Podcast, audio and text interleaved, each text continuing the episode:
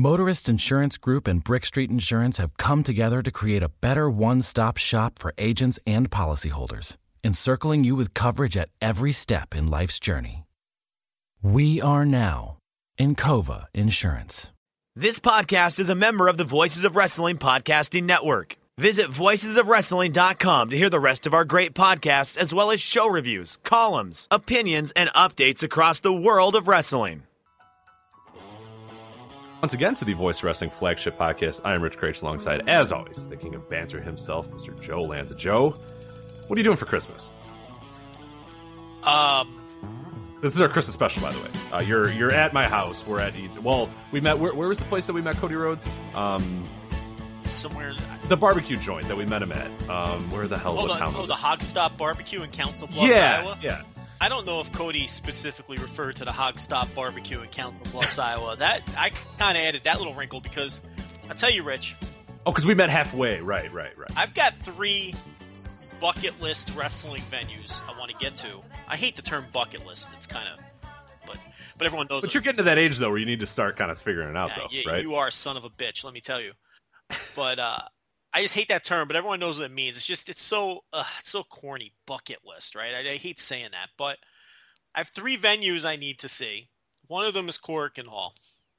One is Arena Mexico, but I've got to be escorted um, by Rob Viper and his and his Mexican connections. Will you accept Cubs fan, or it has to be? oh Rob no, Viper? Cubs fan too. I mean, Okay, they, all they right. generally will go together, but they they have like guides that go with them. Because from what I understand, if you drift like down the wrong block from Arena Mexico, you know you're really you're literally putting your life in your hands. So I'm scared to go to Arena. I'm not yet. It, let me put it this way: I'm not driving to Arena Mexico by myself. That's not happening. But if I can plan a trip around our Lucha pals, I, I am going to get to that building at some point.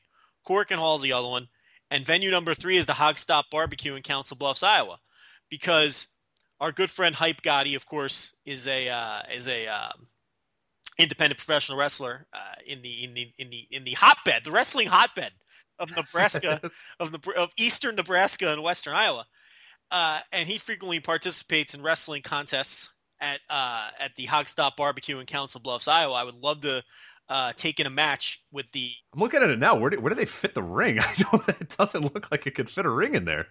uh, listen, if I can get grimy Midwestern indie wrestling and a nice, decent barbecue meal all in one stop, I'm all in. Rich. I I'm got looking at a picture. I'm looking at a picture of this place. I don't know how they put wrestling venues in there. I have, I have no clue. Are, are you sure they take place there, or does like the post show ad? No, okay, I no, they got like a concert you- here and stuff. No, you're not. you okay. wrestling events have taken place at the Hog Stop Barbecue in Council Bluffs, Iowa. And I'll tell you, it would be a great place for us to meet because, as you as as noted, it's kind of right in between. You know, I mean, I, I'm looking right now. If I left right now to meet you there, um, you know, of course we're we're, we're, we're not together. Fortunately, I lied to our, our listeners. We're on the Skype, but let's see if we if I wanted to right now. If we want to say delay this and record tomorrow, um, I will be there in. Let's see. It's gonna I'll do this gimmick too. because you're 12 hours. You're 12. Oh, I'm six hours. Okay, that's fine. I can do that. You're 12. I'm six. Okay, you know, it, that's not great, but I'll what's do it. awesome is if you type Hog Stop Barbecue into your GPS, it, it it must be the only one in the country because it comes right up. South 24th Street, Council Bluffs, Iowa.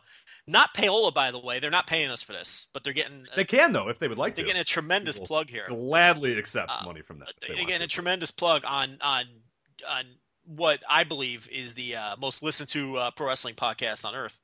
Um, I feel I feel like we can fairly uh, e- easily say that that is a fact. So yeah, I- if go ahead. someone would like to dispute it, they can. Let's see. Um, how? Oh wait, you're already GPS this uh, hog stop for? me? yeah, you're you're 12 hours. I'm six and a half. Oh, that's not fair. We got a bit. Uh, well, you're pretty screwed. I, you live in the middle of nowhere. Where we would have to go to like Topeka. Would Topeka, Kansas be Wichita? I don't know. You're way. I mean, I've like been to Wichita. okay. Wichita is not a, a happening town, Rich. I'll tell you. What about Derby? What about Derby, Kansas? I, I went to Wichita, Kansas on business one time, and um, we uh, I, it was I I we, I think we flew in on a Wednesday, and I woke up on Thursday morning getting ready for my you know my big business meetings in the conference room at the Holiday Inn, Rich, and uh, I was uh I woke up, I stretched my arms. I think I was on the fourth or fifth floor at a hotel. I look outside, I'm in downtown Wichita. Uh, you know, right in the middle of the action, I look at the stoplight, and there's like two cars at the stoplight.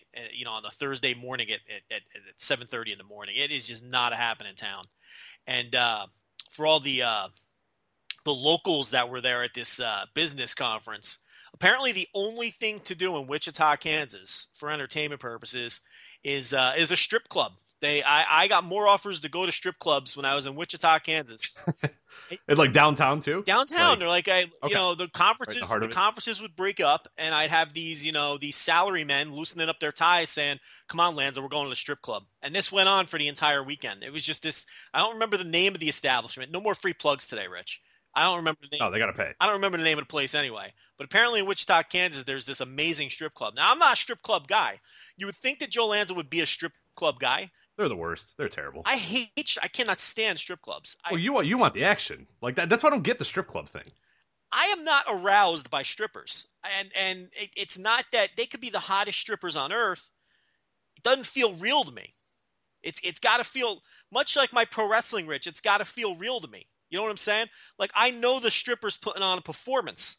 That stripper doesn't dig Joel. It's Jack, uh, uh, a little Jack Gallagher for you. You know, they're doing all the fancy pants stuff, and you just want, you know. Yeah, it it, it, it comes off. You want a real woman. You want a real woman. You want a real wrestler. You want a real woman. I, I see Listen, it. these strippers aren't digging JL.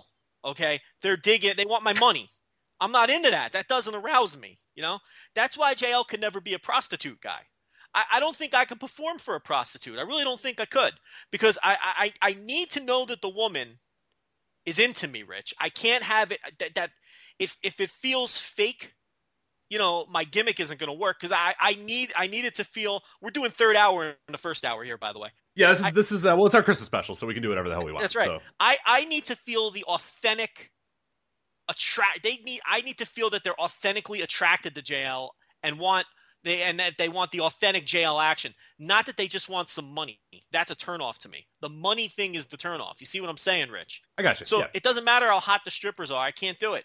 A prostitute, like the idea of purchasing a prostitute to me, I, I, I it, it's it's totally unappealing. Uh, you know, so yeah, look, I know there's some prostitute guys out there. I know there's some stripper guys.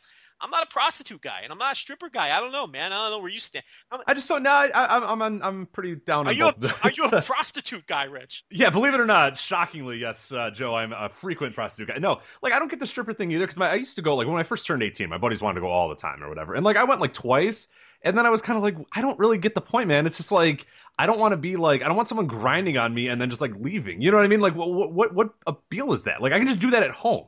You know, like I don't need to like get aroused and then not have a woman, you know, do anything. Like I, that that's my entire life. Like that's me, you know, on an everyday period of my, my days. I, mean, I don't need to pay money to be aroused by someone and then not get, you know, that's that's, thir- that's Thursday at your house, basically. Right. That's every day of my life. I don't need to pay somebody to do that to me. Like uh, this is going to be a wild show. Um, we don't. I mean, we don't really have much to talk about. We're going to talk about Roadblock End of Line. Uh, we're going to talk about Final Gate, and then we basically have a lot of questions from you, the listeners, which are going to be a whole lot of fun uh, to tackle. We're, we're kind of calling it our Christmas special. I don't know. We don't do anything like fun and goofy. We don't like call all of our all of our friends or whatever. We could. I mean, I, I see them on my Skype list right now. I could definitely. Rich has the random Rich, people. But... Rich has the soundboard ready for all kinds of. I mean, if we want to get Christmas, zany here, uh... we don't really do the zany thing, but we just kind of fuck around like more than usual, as you can tell by the the, the first twenty minutes or so uh, of the well, show. Those, the first ten minutes or so, but tactics, my friend. I mean, we've got nothing here. Uh, we, we really do not. I mean, there really, to be fair, there's not a whole lot in the world of wrestling. Like you got Roadblock, which happened Sunday. Um, then you got you know the Final Gate, which we are going to preview. We're going to talk about Final Gate, but it's too early to talk Wrestle Kingdom, and nobody's really in them. You know what I mean? Like next week is our big Wrestle Kingdom show. Next week's when we really want to drive into that. And also, I've been working on the ebook. I know you've been working on it as well, the New Japan ebook that we're coming out with, and it's really cut into a lot of like you know, I, I, haven't watched Big Japan. I haven't watched a lot of the, you know what I mean? Like, I, I, haven't been able to dive into that too much. But there's not really a whole lot going on otherwise. I mean, I, I read The Observer yesterday and it was just kind of like, yeah, here's a bunch of, you know, nothing big in there. So there's really not anything going on this week. And that's why we usually just mess around this week because there's really nothing to talk to and we don't really feel like getting into deep, deep stuff. And people always say that they love this episode because they're driving and they laugh or whatever. So, you know, we, we, we do that service to you, the people. So Yeah, this is a real service to the people. This show. I don't know why people listen to this. People do though every week. I don't get it. Like it, it's it's humbling. And now we have like the clips, um, which was Chris by the way on our forums does a, an amazing job. If you haven't checked this thread out, go to voicewrestling.com slash forums right now. Go to the VOW podcast, and you'll see VOW VOW clips. It's a thread.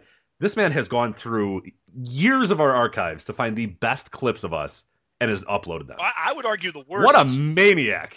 what a maniac! I would argue the worst clips, but uh, our show is so stupid when you listen to those clips. Like, why does anybody listen to this? I listen. Anybody? This is a fantastic radio program. I don't, I don't get why anybody listens to this at all. This is this is fantastic radio, and I have to correct you because I'll never forget this because we had this this snarky listener correct us once. Rich, you're not humbled by the amount of people that listen to this show. You are flattered by the number of people to this show. Is that true? Okay. Because if All you right. were humbled, it would mean that it the show had far less listeners than you thought. People okay, people misuse yeah. humbled and flattered. Like a lot of times when people say they're humbled, what they really mean to say is that they're flattered.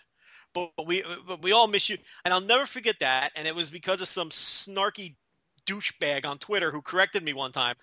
but I appreciate that snarky douchebag because I thought about it and I was like, you know what? This guy's right. Everyone misuses it. It's actually you're flattered. What are we doing here? Can we talk about? I have wrestling? no idea. Roadblock end of the line. We're going to talk some wrestling here. We got plenty of questions, as I said. Uh, but let's start out with Roadblock end of the line, which happened Sunday. Joe, uh, what were your thoughts on the show overall? Um, we'll do that. We'll do uh, Final Gate, and then we'll get to the the questions, which are all over the place and a lot of fun um, as well. So we should have some fun with that. But uh, Roadblock End of the Line, what do you think of uh, Roadblock End of the Line, well, the end of the line? Roadblock End of the Line, I thought uh, Roadblock End of the Line in a year of um, excellent WWE pay per views, and it really was an excellent year for WWE pay per views. This was a mixed bag, Rich. I think what you had here was two matches that you really have to go out of your way to see, and one angle that was excellent and then a bunch of stuff that was skippable and and and and doesn't need to be seen at all. And I think the main event of the show, the Kevin Owens Roman Reigns match, um, was sort of a, uh, dichotomy of the show itself because that match was a mixed bag. It was terrible for the first half of the match, terribly boring, nothing going on, crowd wasn't into it.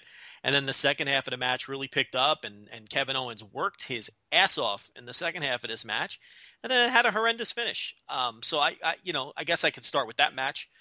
Yeah, yeah, go ahead. Let's go. yeah, that. first half of the match was dreadful. Um, I think part of the problem was the fans didn't have a baby face to rally around. Um, I don't know if you've noticed, Rich, but Roman Reigns is not very popular with the WWE fans, despite the universe, the WWE universe. He's, uh, he's pushed as a baby face. Uh, so I think that had a lot to do with it. Um, people don't really like to rally around Roman Reigns. It was a strange dynamic from that standpoint. Um, a lot of crowds will root for Kevin Owens anyway, despite the fact he's a heel. This was not one of those crowds. So the first half of this match was just uh, fans sitting on their hands and not liking either man. And uh, Kevin Owens really, you know, he he works hard to do his heel shtick. When he works as a heel, you know, he grinds in that headlock uh, in an attempt to get heat, which uh, you know, I, it it just it, it never seems to. It just kills crowds. Um, I, I understand why he's trying that, but it just kills crowds. And then uh, second half of the match though really picked up. Kevin Owens did a lot of crazy physical shit. I thought, um, you know, people are going to take this as me burying Roman again, but I, I, you know, I thought Owens, you know, carried the match. I mean, he was the better wrestler in this match, and um, uh, you know, he did the, the descent on through the announce table, and you know, he he really worked hard to get the crowd back into it. And just I love when Owens goes through his tables because they just explode under his weight. I, I love Owens is one of the better table bumpers of, of all time, I would say. I just love when he goes through tables. Yeah, and, and he really worked hard to try to get the fans back into this. And just as the fans were starting to come around and get into the match, um, you know, then the, the, the the inevitable Chris Jericho run in, which everyone knew was coming. I think it, that hurt a lot of the heat Hundred percent, yeah, and that's we talk about that all the time. Of of and and you got that back in the Attitude Era as well. If you go watch, you know, old Attitude Era, you know, uh, WWE main events or whatever, you'll see the old adage, and and, and it used to be for WCW Nitro main events too, is the crowd would just kind of like one eye in the ring, one eye in the entrance, one eye in the ring, one eye. Everybody's waiting for that inevitable guy to run down the ring and, and cause issues, and you knew uh, like WWE main event stuff. A lot of that's been going on, you know, for for years now with the whole authority figure stuff, and now with this Kevin Owens Chris Jericho thing. So I think people just don't really want to react or get into the match because they know rightfully so that you know it doesn't matter until X comes out, and in this case, X was Chris Jericho that came out, so it didn't matter. None of those moves mattered. None of the n- nothing built up mattered at all until Chris Jericho comes out, and then you go, okay, now we're in the final stretch of the match, and that's something that, that's a formula that they've used. Um, and I don't know why they keep because it doesn't work. It just kills uh, a lot of matches for a long time when people know that that that's all that you have to worry about is until X comes out, nothing matters, and that that sucks. And to make it worse, Rich, I mean, they teased dissension earlier in the night because they kept doing you know backstage segments where Owens and Jericho were, you know, feigning not getting along or whatever. So when when Jericho come, so that tips you off right there that Jericho's coming out and they're going to do the deal, the the which side is he on sort of deal. And then uh, he attacked Owens instead of Reigns, but of course it was all a ruse uh, to intentionally uh, get Reigns disqualified. So not a terrible finish, not the finish you look. Basically, this was a big, this was a Raw match. This was essentially what they do on a Raw. And it's okay to do that on Raw, to do a show long angle, teasing dissension, and then have it be a big ruse and have the heels get the face intentionally disqualified. You don't want that on your quote unquote, I do you call these things pay per views anymore? Whatever they are, big shows. You don't want that kind of finish on the main event of your big show. Uh, you know, it's a, it was a raw finish. It was a raw storyline and a raw finish. And if they were knew they were going to do that, then why not flip flop the matches and put Charlotte and Sasha Banks on last? Since, you know, that's going to be the more dramatic match. You know how these things are going to be booked out before the show starts, so why not switch the match order at that point and do the the, the match with the goofy finish and the goofy angle and and, and the bad finish? Uh, put that in the semi main event spot instead of the main event spot, and I think there's less kickback and less complaints if the show ends with the uh, with the more serious quote unquote serious match. I I don't know. I I feel like uh, maybe they should have flip flopped those two matches because because mm-hmm. the Charlotte Sasha Banks match was an excellent match, and I know yeah, satisfying in that way. Yeah, I, I would I always err on the side of, of, let let the satisfying thing be the lasting memory. And I know that like old school wrestling says, oh, you know, you want him to come back, you know, you want to have the baby face, you know, get you know that sort of thing, you, you know, and, and that's an old school kind of adage, but I don't know that that really works anymore. Where you know you're so angry that you can't wait to you know buy the ticket to the next time to see the baby face get his his revenge or whatever. But that doesn't like they still book that way, but a lot of people don't really they, they either a don't follow through with that or there's not really baby faces that anybody cares about. So that idea that that you know it's really good to end on that you know I I, I uh, based on my point of view I always end on the more satisfying finish, the finish that people feel like okay that was cool.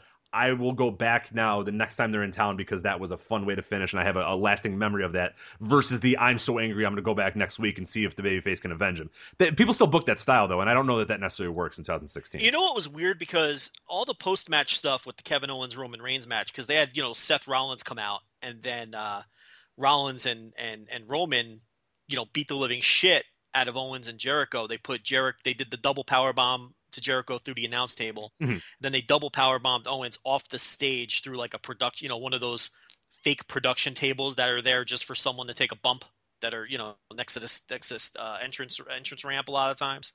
Um, and it was interesting because the way the crowd reacted and the way that the angle came off, it was Kris Zellner on Twitter who first brought it up. He's like, "Is this a double turn?" It really felt like a double turn. right, because there's like two dudes just beating up the heel. And, and, and it's, like, like, and Jericho and Owens are sort of over with this list thing and this butt and this buddy cop comedy routine that they do. And everyone boos Roman Reigns. And it and the and, the, and and as vicious as their attack was because of the crowd dynamic and because of how popular Owens and Jericho have gotten doing this comedy thing, it it legit. I wasn't sure either. I mean, you know, Kris Zellner obviously is a guy who has his finger on the pulse, has been watching wrestling for years, and is a very um, what, what, would you say, Rich? He, he's got a good feel for things, right? I mean, oh, absolutely, yeah. I mean, he's got he watches a ton of stuff, knows what's going on. Yeah, no, he, he's he's he's the man. And and and you know, Joe Lanza's no slouch himself. I've been watching wrestling for a million years, and I kind of have a good feel. And and he, and I read his tweet, and I was like, he might be right. Is this a double turn? I, I, I couldn't figure it out either. I was like, we're not going to. Fi-. I, I wanted to see how the announce, you know, because how the announcers react is the key, right? It's it's how they frame things but they weren't really talking because it was the end of the show. So I was like, we're gonna have to wait for Raw to see if this was a fucking double turn, you know, or, or go to the website and see how the website, you know, the WWE.com reports on it. Turns out it wasn't a double turn, but that's how poorly W that that, that really exemplifies the poor job this company has done at the top of the Raw card getting these characters over the way they want to because smart wrestling fans who watch everything weren't sure whether this was a double turn or not. Think about that. That's embarrassing. Yeah. Well, and the other problem too is you got Rollins and, and, Reigns, and both of them are not very. I mean, you can almost leave Roman Reigns out of it if you want, and just talk about Seth Rollins. Seth Rollins is not a very likable guy. I mean, this babyface turn of Seth Rollins basically started with you know why why why why didn't Triple H pick me yeah, thing, and it's like why would I we Why him? am I not the handpicked guy who was given short? Right, like why would we get behind that? Right. Like, in what way would you be like, yeah, that's right, you're supposed to be the handpicked guy of the guy we all hate? I think like like that. It, it just never worked with him. So yeah, any anything with Seth Rollins right now to me is really confusing because I don't honestly know. The guy comes out and he he's a whiny little bastard or whatever, and like you're supposed to like him for some reason, and I don't kind of get why. And then Reigns, you know, that that speaks for itself. So having those two come together, yes, obviously you, are putting the Shield back together. So the idea is, oh, cool, the Shield is back together. But it's like a that you know that happens all the time. It's not really that special. I mean, God, it was like a month or so ago um, that we had that, but uh, it, it's just yeah, it doesn't work with Rollins and it doesn't work with Reigns, and combining the two is not going to work either, just because they used to be in the Shield. Those guys are just not. It, it, it's very strange. Yeah. So um, the, finish was bizarre of the match. The finish of the event was bizarre because fans didn't know how to react to it. Because I think what it is is fans they really like Owens and Jericho because they're so entertaining. So to watch them take this vicious beatdown, I mean, the fans just weren't reacting to it in the way that, that the company wanted them to. But that's sort of been the story of WWE over really since Roman's Roman Reigns has been a singles wrestler. Like fans just don't react to things the way the company wants, but they tell their stories and, and you crowd be damned. That's it. we're doing our story. And, fucking story, and you're yeah, gonna, you like, pay your it, money, you sit down, and then we're going to tell you your story, it, it, and you're going to sit there and watch it. It really so. is bizarre. I mean, years from now, people are going to look back at this era and they're going to be like, "What the what the fuck was this? This is such." Who who was the stubborn old man? Oh, right, yeah, there was a stubborn old man running things, but uh, so Charlotte Flair and Sasha Banks in the 30, uh, 30 minute Iron Man match. I do not like this stipulation. The only thing worse than the 30 man, uh, 30 minute Iron Man match gimmick is the 60 minute Iron Man match gimmick, which I, you know, at this point, if someone did a 60 minute Iron Man match gimmick, Rich, I, you know, if, for the sake of this show, I'd have to watch it. But if I was just a, a fan fan and not a fan who does a podcast, there's no way I'm sitting through a 60 minute Iron Man. I, I, you know what? I'll show up with 20 minutes left and see everything I need to see. Yeah, and that's regardless of wrestler, right? You, you just you just, just hate the gimmick. God, the to, idea yeah. of a 60 minute match. First of all, everyone knows how I feel about the long match. Anything over 25 minutes, you're really mm, you're, you're going to struggle to keep my attention, and the wrestlers are going to struggle to tell a cohesive story. But when you throw in the awful Iron Man gimmick, I mean, I just I just I've never enjoyed. Look, Rich, one thing I think has been made clear on this show, and and really to me too, something I never realized until I started doing this show. I am not a stipulation guy. I just all I I need a ma- just give me a match, Rich. I don't need bells and whistles. I don't need uh, the Iron Man gimmick. I don't need you know uh, elimination champ. I, I, don't need uh, Hell in Cells. I don't. I, am not a big stipulation guy. I rather just watch two people wrestle. And I, I and you know if stipulations were done less often if they Bingo. Done, yeah. then I would get into them. But the stipulations, especially in this company, are done so often that I just to me they take away from the matches and they don't they don't add to them. Um, but that's exactly what I was going to say. Not to interrupt, but uh, I'll let you go. But it, it's just that they've been beaten out of you so much that nothing is, is exciting anymore. I remember the first Hell in the Cell. I was way into that because it was like, all right, cool. Now you see it all the time. Now you know there's whole pay per views devoted to Hell in the Cells. The first Elimination Chamber was kind of cool too in that sense, but they just get beaten out of you and they're done so much. And even ladder matches. I grew up as a huge ladder match fan. It used to be my favorite thing in the world. It, it worked for certain characters and it worked for certain storylines. Now you have just all ladder match pay per views and all TLC pay per views and all this sort of stuff. So the idea that they're just they're lost in that sense. They're just a lost art. And the problem is, unfortunately, is that when you know indie promotions and other promotions try to do them as well, it, people are burnt out on them a lot, and that sucks. It's not fair for the indie promotions because maybe they're building up to a really good cage match or really good ladder match or whatever, but you've just seen them so many times and you've seen every spot and you've seen everything that it's just so hard to do it unless you build it up perfectly. And I think like Ring of Honor uh, the Ladder Wars, uh, uh, the classic, you know, Ladder Wars, uh, the Generico, uh, Briscoe, Generico Steen Briscoe's ones were, were examples where you, there was nothing else that those guys could do. It they needed something like that. You know, Steen and Generico themselves, uh, you know, their battle that that was one that just needed to be that. It had to be this sort of match because it was such a feud that built up to that. You just don't get that in, in WWE anymore. And even this match, which they tried, I, I'll be honest, they tried their best at making this Iron Man match seem like it was necessary. That we've we've went back and forth through so many months now that we need something to to finally settle the score. But I think the problem is that none of these scores ever really get settled finally, and that's another issue with stipulations as well. Is that you know that that they'll be these two will probably be wrestling each other in another year or whatever. If this was literally the last time these two would ever face each other, then you can get a little bit more up about it. If they've had a you know something that's built up well to it, there's that. But but you don't get that in WWE anymore. You don't get you know loser leaves town matches. The guy's back in two weeks. You know the retirement matches. The guy's back in two months. Like you know things like that happen all the time. So it's hard to get invested in these stipulations. If they really meant something, maybe you would. But they're just so overdone eh, as well that it's it's really hard to to break that too. Because I used to be a guy who really enjoyed stipulations, but more and more I just kind of want to see a match. And as far as Iron Man matches, then I'll let you uh, talk about the match. Um, the problem that I always have, which a lot of people have with Iron Man matches, is I lose all the intrigue now. And this match was another example of that. And, I, and my friend I was watching it with, and he goes, "Guess what? What do you think is going to happen? It's going to be a draw, and they're going to go to overtime." And I said, "Yeah, of course they are." Boom, 2 2 draw, they go to overtime. You know what I mean? Like, you know that's going to happen. You know it's not like Charlotte's going to go out 8 0 and then just win. You know what I mean? Like, that's not going to happen. Charlotte, uh, you know, Sasha's not going to go up 4 3 and then Charlotte goes on a run of three and just destroys her. That, that's not going to happen. You know exactly what's going to happen with these matches. You know the tropes of them, and it, it kind of takes a lot of the intrigue out of the early falls out for me because if this was just a 30 minute match and they went back and forth battling for that one fall, that one chance to win the title, then you're talking. Then it's a little bit more fun if you know, hey, I got 30 minutes here and you know, I know they're going to go to a draw, or I know it's going to be close, and you know, Sasha will have her in something in the last second, but Charlotte will prevail. You know, that sort of stuff happens. It, it's not going to be, you know, there, why, why would you care about that first fall? Why would you ever care about that first fall that happens in an Iron Man match? You don't, because you don't. It, there's no reason to care. You've seen enough of them. Yeah, it's it's the the, the stipulation struggles for me um, for some of those reasons you said. Also, I think what happens in an Iron Man match is the stipulation gets in the wrestlers' heads. And we definitely saw that here. And they don't just wrestle, they don't just go out there and wrestle, right?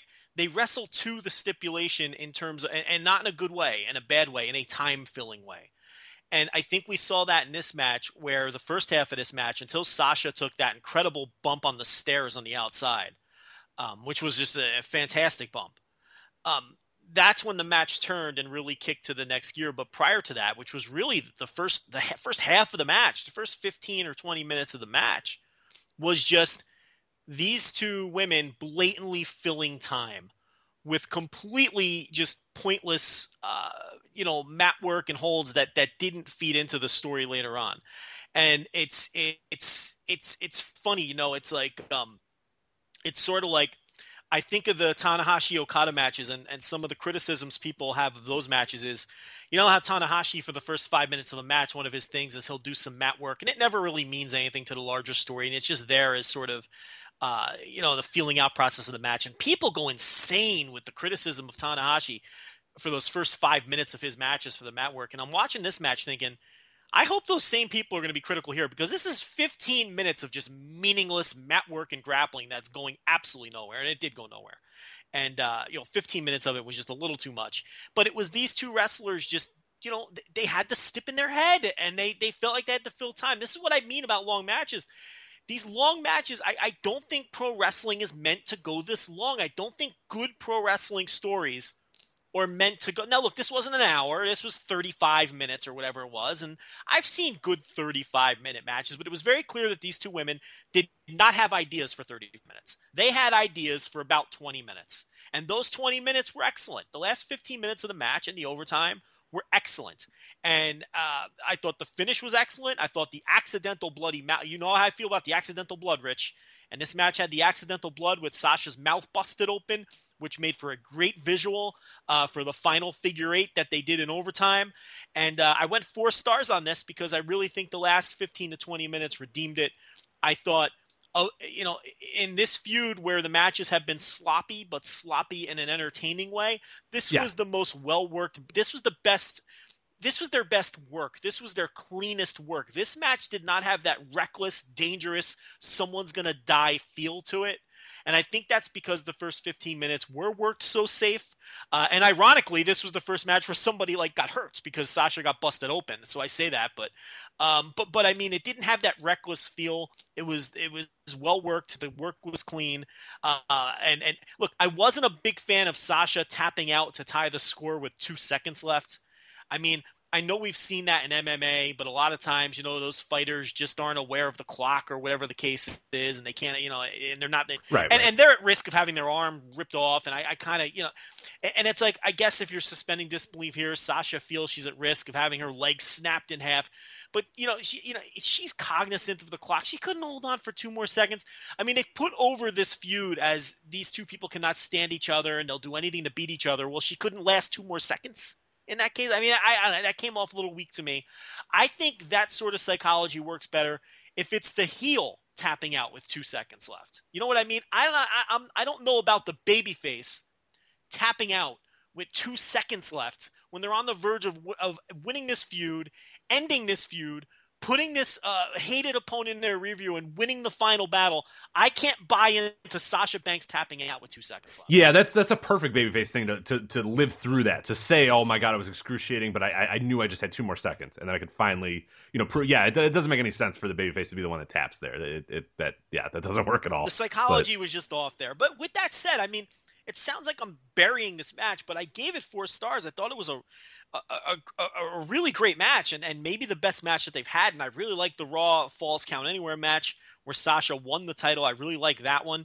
And we both liked all the other ones for those reckless aspects. I mean, they may not have been, they were Sabu matches, is what they were. I mean, we've talked about it. They were basically Sabu matches from ECW, where they're just, you can't take your eyes off them because you you know they're they're just there's just this quality to them. This that wasn't this. This was their a well worked match, and I enjoyed it. And I thought you know I wasn't enjoying it for the first half, uh, but uh, they they definitely redeemed themselves. So now something you spoke about a, few minutes ago. They do claim that this feud is over, but I you're not the only one who doesn't buy it. I, I mean, there's a lot of people saying, "All right, well, what are they doing at Royal Rumble? What stipulation are they going to get right. at Royal Rumble?" It's it's just hard to believe, especially when you know this company right now with, with this person leading it. It's just the problem is the depth. I mean, we look at it. There's a few you know girls that are that are up there, but you know, when the times get tough and you're like, all right, we need a good feud. I mean, these are kind of the two best ones on Raw. You know, like they can obviously build up a Bayley, they can build up a Nia Jackson, they can build up those sort of things, and they, they have done a decent job of that. But you just wonder when they're going to kind of go to the security blanket. And the security blanket is going to be Charlotte and Sasha. I mean, that, that'll always be there for them and it'll always be in the back of their head. I feel like they really pounded this feud home, and I enjoyed the feud from start to finish. But I, I, I did too. Yeah, I, I, think now that there's kind of a bow on it for for now, I think they did a fantastic job with it. I think it was an excellent feud for smart type fans like us from from that standpoint, where we enjoyed this, and I do think uh, to some extent, they've gotten uh, the women over on, on a different level than they were previously, and this is definitely an improvement on the the failed uh, you know women's revolution and all that crap with the factions and whatnot. But I'm not sure that this achieved the the the completely got there with the and, and I'm not sure it's fair to expect it to have done that to change years and years of of what they've conditioned the fans to think of, of women's wrestling. I don't know that one feud was going to completely turn everyone's corner right, on right. that. But I, yeah, that, that's hard to do too, especially because now that you, you, you, say you separate them, it, it's hard to have the idea that okay, now it's ready to go. So now Sasha, uh, you know, Sasha can face anybody, and it's going to be a hot feud. Because the the fact of the matter is, you know, they're they're done now, and now Charlotte's going to move on to a feud that is not going to be a, uh, nearly as as hot, and and there's going to be a bunch of women now that are going to be back up in these top spots that aren't over to the same extent that these two are. So in the sense that it, it probably elevated these two, yes. Did it elevate Charlotte probably a little bit more? Yeah, you could say that, but yeah, like I don't think it's fair to say that they were going to do it, and I don't think they did achieve necessarily, you, you know, a quote unquote revolution. But I think they had a very, very good feud, and it might be you know one of the best women's feuds this company has ever had. And again, that's not really you know tall timber uh, to do that, but it's these small steps that we're we we unfortunately have to take right now. Is, is you know hey they finished a long feud, a prolonged feud with a lot of really good matches. I mean honestly, in ring wise, the best feud that, this company has ever had for women and let's hope that that's just the beginning of of a longer trend for this company. But you know, it's hard to it's hard to know because there are so many years of, of, the opposite. So it'll be interesting to Sasha see. Sasha Banks is the best female wrestler in the history of the company. You, you yep. said that before she even came to the main roster, and you were right. But I mean, I think that's pretty obvious now. With that said, do you have a the other big talking point? Do you have a major problem with them going right back to Charlotte and not giving Sasha Banks quote unquote a fair shake with the title with all these short title runs. I do not. I think um, look, they they they chose Charlotte to be the face. Um, and I don't have a problem with that because I think Charlotte is excellent in her role. I think she's a great heel. I think she, uh, overall, I, I think, look, Sasha Banks is the better wrestler than Charlotte. I don't think the gap is as wide as a lot of people want to make it, but I think Charlotte's the better overall performer when you take promos into account, um, her presence, uh, the way she's developed as a heel. And I don't have any problem with them choosing Charlotte. I wouldn't have had a problem if they chose Sasha either, but I mean, look, you got to choose one or the other, and they chose Charlotte. I don't, I, I'm not getting wrapped up in this idea that Sasha Banks is getting some kind of raw deal. Who's pushed harder than Sasha Banks other than Charlotte? And really, you know, it's like Sasha Banks, all these main events that Charlotte has been in, uh, whether it's Raw or the pay per view and all. Guess what? It's been with Sasha. So you know, Sasha's been pushed, you know, just as hard as Charlotte. It's just, you know, Rich. Do you think people, and it sort of relates to something we'll talk about in New Japan, you know, over the next couple weeks.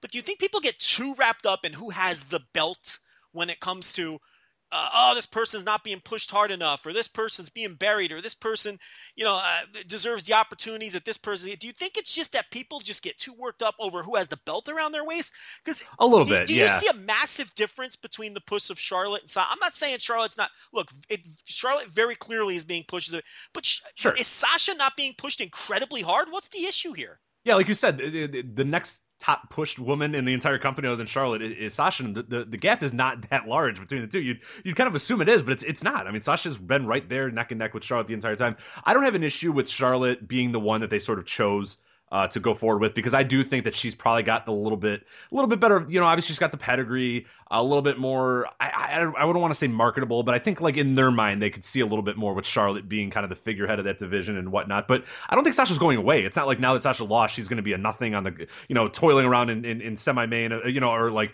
the openers or you, you know superstars. I mean, she's not going to do that. She's going to be in the in the thick of things, you know, of, of course, still for a while. But uh, yeah, no, I don't I don't have an issue with with them choosing Charlotte.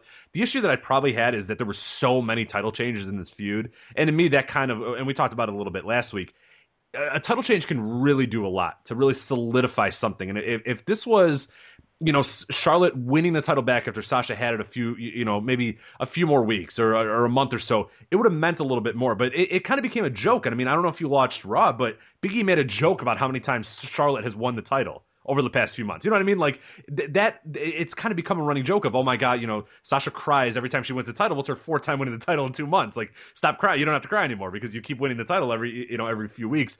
I, I have a little bit of an issue with that. I think they bounced it around a little too much, but that's a story they wanted to tell. And now that the story's kind of done, and now you see that Charlotte's kind of moved on. In totality, I don't know if I mind the title switches as much. It just it, it, it did kind of work as a story.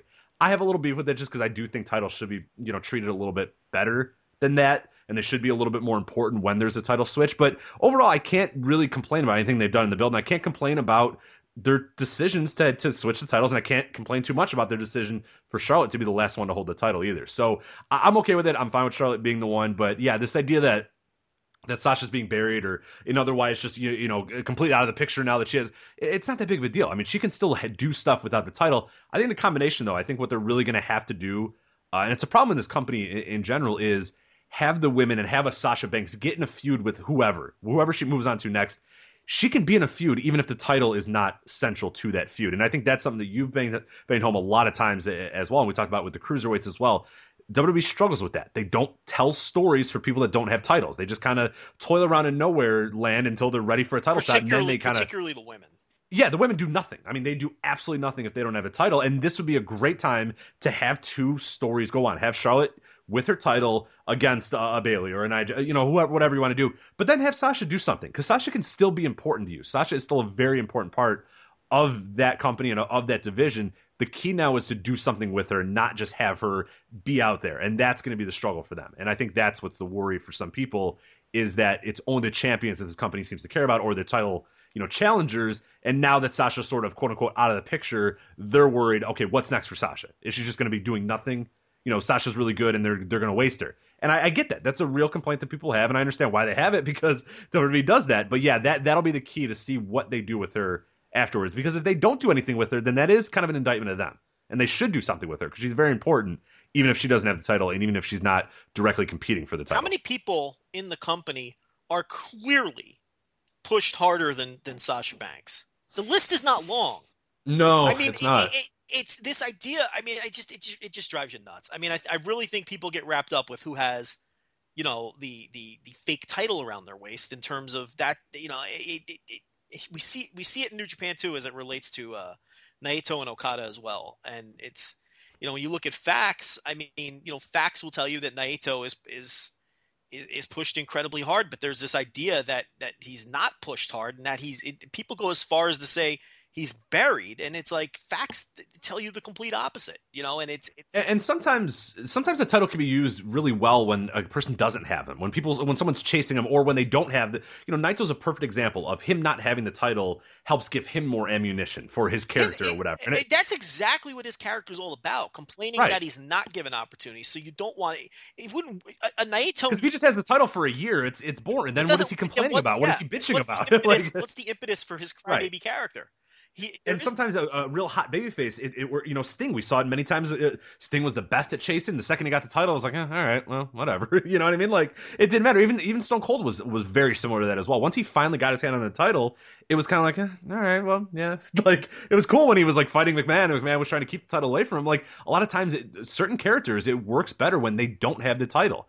You know, we talk about a lot with Sami Zayn, where, where it's not dec- uh, directly title related, but he's a guy who works better when he's not winning, when he's getting destroyed, when he's getting beaten down. That's when his character excels. And it, and someone like Sasha Banks, I you know that that remains to be seen if maybe well, on the flip you know, side, I think character well, would be on the flip yeah. side, I think Charlotte works better as a cocky champion. hundred percent. So yeah, that she does not work chasing. She works as I, you know, she works like her, her father yeah, did. Exactly. Yes. Yes. Exactly. So yeah. So that that's Charlotte and Sasha Banks. And in terms of Naito Okada, uh, we're not going to do it this week, but next week, and I've been preparing, Rich. People are going to have to face the facts on Tetsuya uh, Naito because I have a bevy. Look, if you listen to next week's show, and you like him, by the way, warning, I, you do I, like. I like him a lot. I mean, I, right, I, I think the guy's great, and he's had a breakthrough year, and, and he's he's arguably, if he were in the Flair Thesz, I'd have no argument against it. But but the thing is, this idea that he's not pushed. I mean, next week people are going to face the facts, and I've got nothing but facts. None of it's opinion, Rich. It's all facts. It's all facts. I can't wait. I'm so excited about next week's show. So I can absolutely bury these these these these these these this nonsensical opinion that Tetsuya Naito was mistreated uh, in New Japan this year, which is uh, uh, which is utter nonsense. But uh, moving on with this card, uh, you mentioned Sami Zayn, 10 minute challenge with Braun Strowman. He survives the 10 minute challenge and is announced as the winner and gets his hand raised. I hate this. I hate this. This is just so bad.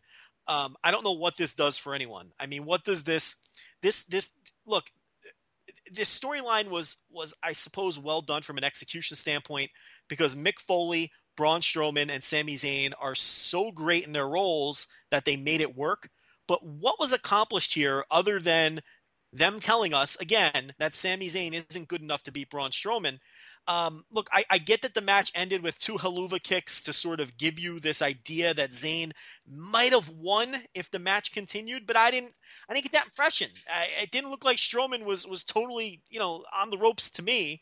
Uh, it just and, and, to me, I think this whole thing indirectly buries Kevin Owens too. Not that it matters because he's been the worst book champion in the company since Rey Mysterio Jr.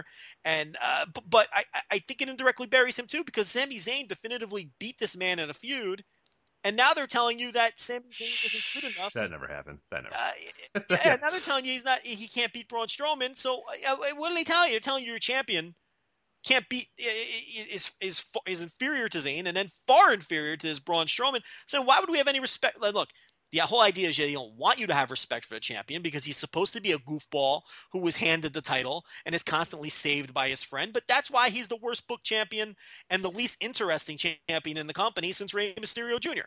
Uh, but but I, I don't know this whole Zayn thing. It was well done because the three performers in it were great. But I don't know what it accomplishes other than to continue making Braun Strowman look incredible, which is which is really going to be their ultimate goal because they're going to they may very well do Braun Strowman Roman Reigns at WrestleMania. Yeah, my, my thing with this match, um, and, and kind of the feud in general, I've, I've enjoyed the feud to an extent, uh, because and exactly like you said, because all three of those dudes are so good in their roles.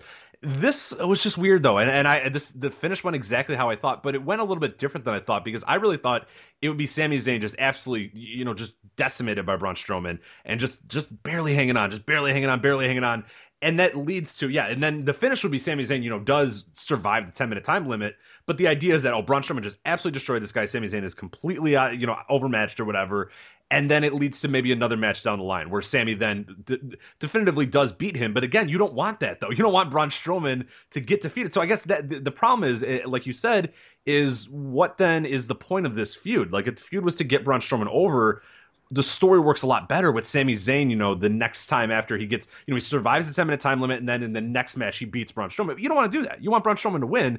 So I don't know what really works this way. And this, it, it, it maybe Sami Zayn was the wrong guy to, to do it with, but he made Braun Strowman look like a million bucks. I don't know what you do with this. Zayn was the wrong, Zayn was the best guy and the worst guy to do. Yeah, that's what I mean. Like it, it, it works so well because Zayn is so good at what he does, but it's also like ah, he's a commodity too and you kind of want to re- you don't want him to just be like a you don't want Braun Strowman to beat him in a minute and then it's like ah shit all right well whatever. Like you know what I mean? Like Zayn's so good at working underneath and being that guy just just valiantly does that you know valiantly comes back valiantly comes back and then eventually you know wins or eventually you know proves himself that you know to have merit or whatever but then you want Braun Strowman to be the guy that beats everybody down and wins, and he's ready for WrestleMania. You know what I mean? So it like ah, Zayn is so good at getting beaten down, but he's so good at getting beaten down that it, t- it kind of doesn't work when you want Strowman to be the guy that, that succeeds. So it's, it, it was kind of weird in that sense, where everybody was very good in it, but yeah, it was like what was you know what they wanted to accomplish. I don't know that they could accomplish with all the parts. Um, Rich Swann defeats Brian Kendrick, oh the Brian Kendrick and yes, and TJ man with the plan. And, man with the plan. That's right. He does have a plan, and his plan is to bore us to tears and never win. and, and, TJ Perkins, uh, they got like five minutes, but six on the dot. Like they told him, go home, get out of here. Yeah, but I mean, and and and it was just um, basically a setup for the Neville angle, which was excellent. And Neville has been fantastic over the last week as a heel. Um, I think they've really found something with this. He's clicking. He feel he seems motivated. He sh- he gives a shockingly good heel promo, um, and and I think he's given some juice to the whole 205 thing. So I'm excited to see what they do with Neville moving forward. I'm excited. Well, I, you know what? I should give some pause. I was going to say I'm excited to see cruiserweight title matches that do not involve the Brian Kendrick since he's been involved in every single cruiserweight title match since they've rolled out the title. September, September, and you know, while it looks, it's December twenty second. well, it looks like they're going towards Neville and Swann, and and wink, wink, nudge, nudge, referencing their Dragon Gate histories and everything without specifically mentioning Dragon Gate. Um, the thing is, if Brian Kendrick was spared from Neville's attack at this at this pay per view, and then Brian Kendrick had got uh, uh, nearly finished off Swann with the uh, with his with his headlock finisher on 205 Live this week, the captain's hook. That's funny. Someone pointed that out on Twitter. There, you know, I was ranting about Brian Kendrick being in every title match, and someone said, and on top of everything else, his finisher is a fucking headlock.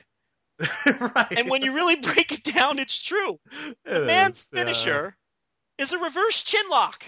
I mean, it's just everything about this guy is just and ah man. But um but it feels There was that there was that 2 months where we really liked him. Remember that? That's pretty fun. I, to, Rich, there were two matches where we, where people were. Oh, maybe those were the but... cruiserweight classic matches, which I thought were look. I like them too, but I thought they were slightly overhyped. I mean, there was better stuff in that tournament than. Yeah, yeah, no, but but it was funny when we had like thousand, you know, thousand, well, we we pivoted my own horn there. We had hundreds of people. Ah, that's even to my horn. Ten people that said, "Oh, you know, you guys hate the Brian Kendrick, but now look, and now you look like idiots well, or whatever." Like, ah, okay, we, all right, we pivoted all off of that. Right. We, look, we didn't understand why he was put in the tournament because nothing that he had done for years was compelling. Right. But, his evolve. Go watch his evolve run and tell me that we were wrong to, to say that Brian, the Brian Kendrick. Stuff. Go watch his Dragon Gate USA stuff. His new. Oh, that's what I meant. The, the Dragon Gate USA. Yeah. Go go watch that. the that. New Japan Best of Super Juniors run. Oh God, I forgot about that. Damn it. Damn it.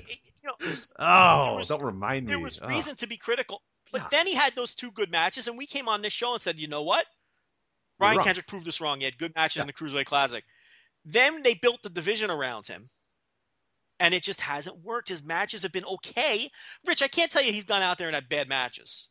But have the matches done anything for you? No, they've been fine. The floor has been fine with those, and that's that's a big reason. And, we could see that with this cruiserweight its entire division is is what Vince wants out of it is a floor that's acceptable, and he doesn't care what the ceiling is. You know what I mean? Like I just don't want you guys out there, you know, fucking a bunch of stuff up. Just have a good, clean match and get out of there. That's that's why Daivari's there. That's why the Brian Kendrick's there. That's why uh, you, you know the, the same sort of guys are there. Is just because those guys have a floor. Those guys are not going to slip on the top rope doing some cool move. They're not going to, you know, injure themselves or whatever. They're just going to have a solid little match and get out of there. And that's what they want. They don't want, you know, the big high flying stuff because that could that has risks. Right. That has, you know, potential for injury. That is that he doesn't mind if their main eventers are doing that.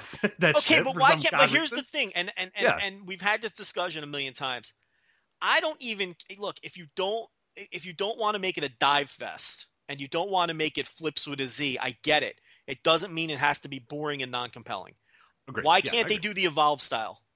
You watch an Evolve show, it's not flips with a Z, it's not a dive fest, but they're compelling matches with good action and a, and a, and a style that you don't see in many other places. Look, we thought that that this cruiserweight thing was going to be sort of WWE's version of the Evolve style, and it hasn't been that either. It's just been dry. So you don't, you know, it, it- everyone's conflating the look. I'd like to see some more flips. Don't get me wrong. I if, if if you got guys who can do flips, let them do flips. But even if you want guys to work safe, that doesn't mean they have to work boring. And that, yeah, just good matches. Good matches, fun matches, matches that make the crowd actually make some amount of noise as opposed to leave. So Give them different action than what they're getting from the main. yeah, Getting better action on them with the heavyweights, and that it should be the other way around. Mhm. These guys should be doing something different, even if it's not flips and dives. But yeah, th- this got no time. It was all for set up for the Neville angle, which came off very well. And uh, and the way we go there now, what I was going to say was uh, they may inject Brian Kendrick because they, they had Brian Kendrick and Neville not getting along on 205 Live, which just terrifies me because I don't want another three. Can we stop? Can we get Brian Kendrick out of the title picture? That's all I'm asking. Can we have a title match without Brian? just one match, just one title match. Can, That's all we're asking. can he go feud with Jack Gallagher and, and and just get him out of the? Gallagher, Gallagher. Yeah, Jack Gallagher. That's what I said. So can we go have him feud with Jack Gallagher or something instead of Devar? Just get him out of there. I, Devar. enough with him with the he blocked us. He, he Daivari very blockers. upset. But here's the thing: it's not so much a complaint about Daivari as it's not his fault. Hey, good it's not dude. his. He's been on TV twelve times since the Cruiserweight Classic ended. Mustafa Ali two, Gran Metalik once, and it was like in a a six man before a pay per view or something. I think it wasn't even. Oh yeah, yeah, yeah. I was I was trying to figure out where that one came from. I completely forgot he was even a part He of it. in a, that. si- he was either on Raw or on a before pay per view. Yeah, right, right. He was in some six man where he was probably in the ring for, for 48 seconds. Okay, Akira Tozawa zero. Okay, Th- those are just three guys I'm using as examples because they're really fucking good. Those are arguably the three best people you have. Okay, you can make that argument. They're awesome, all three of them. They're all world class talents. They've been on TV a combined three times.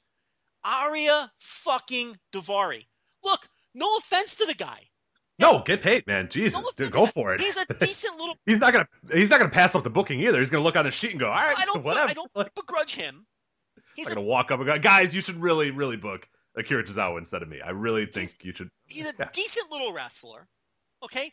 But he's on every single 205 live. He's on every single Raw. The twelve. He's been in more matches since the cruiser. If I told you after the cruiserweight classic, after that dramatic T.J. Perkins win, those two great matches, everyone's pumped up about the cruiserweights. And I told you guys, I have a crystal ball. Check this out. They're going to give us a show called 205 Live. The cruiserweights are going to have their own show. Can you believe it? They're also going to be featured on Raw every single week. And by the end of the year, by December 22nd, Ariya Daivari is going to have more matches than any other man in this division. You would have looked at me like I was nuts. I mean, this has become the Ariya Daivari show, and and and, and please, enough with the Drew Gulak promos. Okay, Yeah, I feel like I would not have my my like that seems like a really bad idea. now the Drew is that the guy we're gonna le- revolve like we're gonna have an Ariya Daivari matches and Drew Gulak promos, and that's gonna really prop up our entire company. That's I mean, I've compared him to the three guys that, that have that we haven't seen at all who are really good. But he's been on TV more than anyone other than Brian Kendrick and T.J. Perkins. And in fact, I didn't even run the stats on them. He maybe he may have been have more matches than those guys for all I know. He's right in the same twelve matches for this guy, and you can only f- find a way to get Gran Metalik on TV once. And I don't want to hear about he's finishing up in Mexico. I don't want to hear about Tozawa doing the Japan Australia tour. Did Tozawa have to be on that Japan Australia tour? I get that you wanted him in, to work Japan, but these men have also been in the building for Raw. They've been in the building for 205 Live. They just haven't used them. It, it, I'm sick of having the same rant, but it's pretty disturbing that Ariya Daivari has been on TV 12 times and, and more than anybody else aside from Brian Kent. And Brian, why is it these people that we that are boring that are getting all the TV time? Brian Kendrick and Ariya Daivari. I mean, give me a Noam Dar.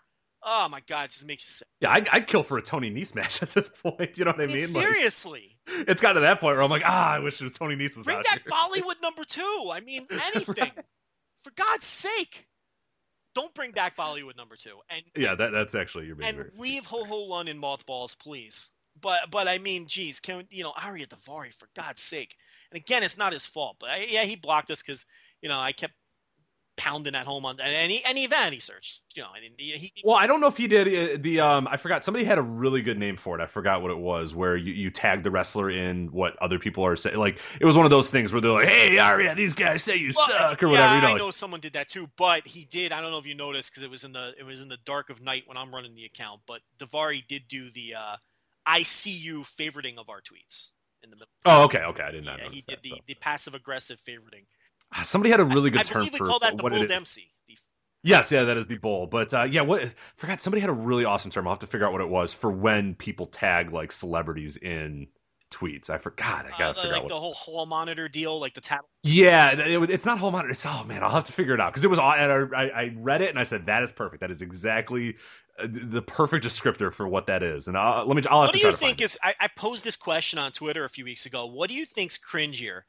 People who tag in wrestlers uh, so that they can see criticism or or or whatnot, like you know the whole tattletale hall monitor deal that you're talking about, or when two wrestlers are having a conversation on Twitter and a fan jumps in and you just have secondhand embarrassment for them because you know they're trying to like butt into the conversation and it's very clear that the two wrestlers are just enjoying bantering between each other and then you have this goofball fan uh, jumping into the conversation what do you think comes off more poorly for a fan I th- I think the tagging the wrestler and the criticism thing. I think that I think that's worse. Because at least I can understand from the standpoint of like those two dudes talking. Like, don't go on social media and do that. Like, get each other's numbers and like text each other. You know what I mean? Right. Like, you, are opening yourself up to that. Right, right. You're sort of yeah, right, right, right. It's, it's right. Like, get off there. I mean, that's not like people are gonna naturally be inclined to be like, oh, hey, what do you think of? Like, I do love when like you ch- you click on one of those threads and then someone's like, hey, Ricochet, what's your favorite match of all time? It's just like, shut, dude, come on. Like, yeah. Like that, I kind of laugh at, but there's nothing cringier than like, hey, David Finlay, these guys talk shit about you. You know what I mean? Like, it's just like, what are you doing? Like. Yeah, uh, yeah, you'll you know you'll you, you'll make a you know you'll critique a match or a wrestler, and it nothing even mean spirited. Just what we have. Well, yeah, and it, it, it's completely out of context too, because we could say we could say seven thousand great things about Ariya Daivari, but if one of them is like, ah, man, Ariya Daivari sucked in that or match, or, or whatever, he's on TV more than this guy, and he shouldn't be. Right, which, which you know is devoid of the other context of every other tweet that you've had, and somebody goes, you know, hey, I think uh, uh, at Ariya Daivari's awesome. You suck, like you know what I mean? Like, right. it's like, oh, and it's come on. like, oh, come on, yeah. I mean, geez, guy, you know what I mean? Yeah, it's like it, they're looking for the back pat from the wrestler. Exactly, what it yeah, is. Yeah. It's like they want the wrestler to acknowledge and, and give them a fave and, and pat them on the back. It's like these people who put in their Twitter bios, you know, I was followed by Summer Rae. Oh my god, that is the two, absolute top on tier. 215 2014. Nobody cares that Summer Rae follows you. Like literally zero people on earth care about that fact. You know what I mean? But it, that is the the ringleader of like the cringiest, cringiest, cringiest things too. And the best, I love it when like people are so happy that like X followed them or whatever, and then you go look at X's account and they follow like forty five thousand people, and it's like okay, they just like they're either a bot that follows everybody that mentions their name, or they just follow everybody that follows they them. Give like, you follow backs, or they're following you in hopes that you follow them, or eh. right. They don't care. They're not like, oh man, you really bring great content to this Twitter. Or like, or or or Summer Rae is like, okay, this person's account is at I love Summer Rae. I'm going to throw them a bone because they're a fan, so I'll give them a little follow here, even though they're probably a maniac and they, you know, have my head cut off all of my pictures on their walls. You know, it's that kind of deal too, and it, it's it's like you know, it, it's but but yeah, there's a lot of cringe behavior. But you're right, the adding the wrestler to to to point out you know a critique is is really and and we encounter that a lot, obviously, just with the nature of our account. But I'm always like, dude, really? Come on. I mean, don't don't play hall monitor. But uh, but yeah, so Seth Rollins versus Chris Jericho. This match was dry as sand. Couldn't have been more boring. If you haven't seen the show, you can safely skip Seth Rollins, Chris Jericho. There was nothing to it. Uh, Rollins won the match in the end when Kevin Owens' interference or distraction methods backfired, which planted the seeds for what we saw in the main event, where we weren't sure if Jericho was going to try to cost Owens the match in retaliation. So again, Rich, a lot of this was like Raw. It was like they did a lot of stuff that that would normally yeah. be reserved for a Raw. And the opener, I thought, was the other great match on the show, along with the women's match. That was the New Day losing to Cesaro and, and Sheamus. The long title reign is over. Cesaro put in what may have been his performance of the year uh, in this match. He was incredible. Um, he's doing uh, corkscrew uh, pescados over the top rope and throwing European uppercuts and killing people and just this match was worked at such a great pace. This was your old school, fast paced pay per view opener of old. Remember how they used to open pay per views with the Rockers all the time? Because the Rockers would go out there and just yeah, fucking kill it for seven it. minutes and get the crowd. Yeah, Bulldogs, Rockers, you always got those as the opener. You know, whether it was Rockers, Orient Express, or Rockers versus Barbarian and Haku at WrestleMania 7, one of my favorite matches. And it's like that's what this felt like, where they just went out there and, and just went balls to the wall and killed it. What a great opener this was. I went four stars on this. It was easily the best match of of New New Day's title run, in my view. Uh, Sheamus was uh, held up his end as well, but Cesaro, even though everyone was great in this match, I thought Cesaro was was even better than the other three and really head and shoulders. And it had the great finish that I, you know, it, it's you know where where where Sheamus dove to the corner to make a tag to Cesaro. Cesaro pulls his hand away at the very last fraction of a second in order to deke Kofi Kingston. So Kofi Kingston thinks that Cesaro is tagged into the match. Cesaro comes charging into the ring, sacrifices himself, and eats the trouble in paradise, knowing that he's not the legal man. Kingston goes for the pin. The referee doesn't count, and that allows Sheamus to then uh, attack Kingston and score the fall since Sheamus yeah, was cool. still the, the legal man. A super creative finish to a super awesome, highly intense match. Everything worked here. Uh, I think it was neck and neck with the uh, women's title match for best match on the show, and um, and and I really enjoyed it. So if you haven't seen the show, go out of your way to watch that match. Go out of your way to watch the women's match. Go out of your way to watch the cruiserweight thing. The match is short enough where you can sit through it to then see the Neville angle. The rest of it, you really don't need to see. The rest of it was mostly forgettable. The show was a mixed bag.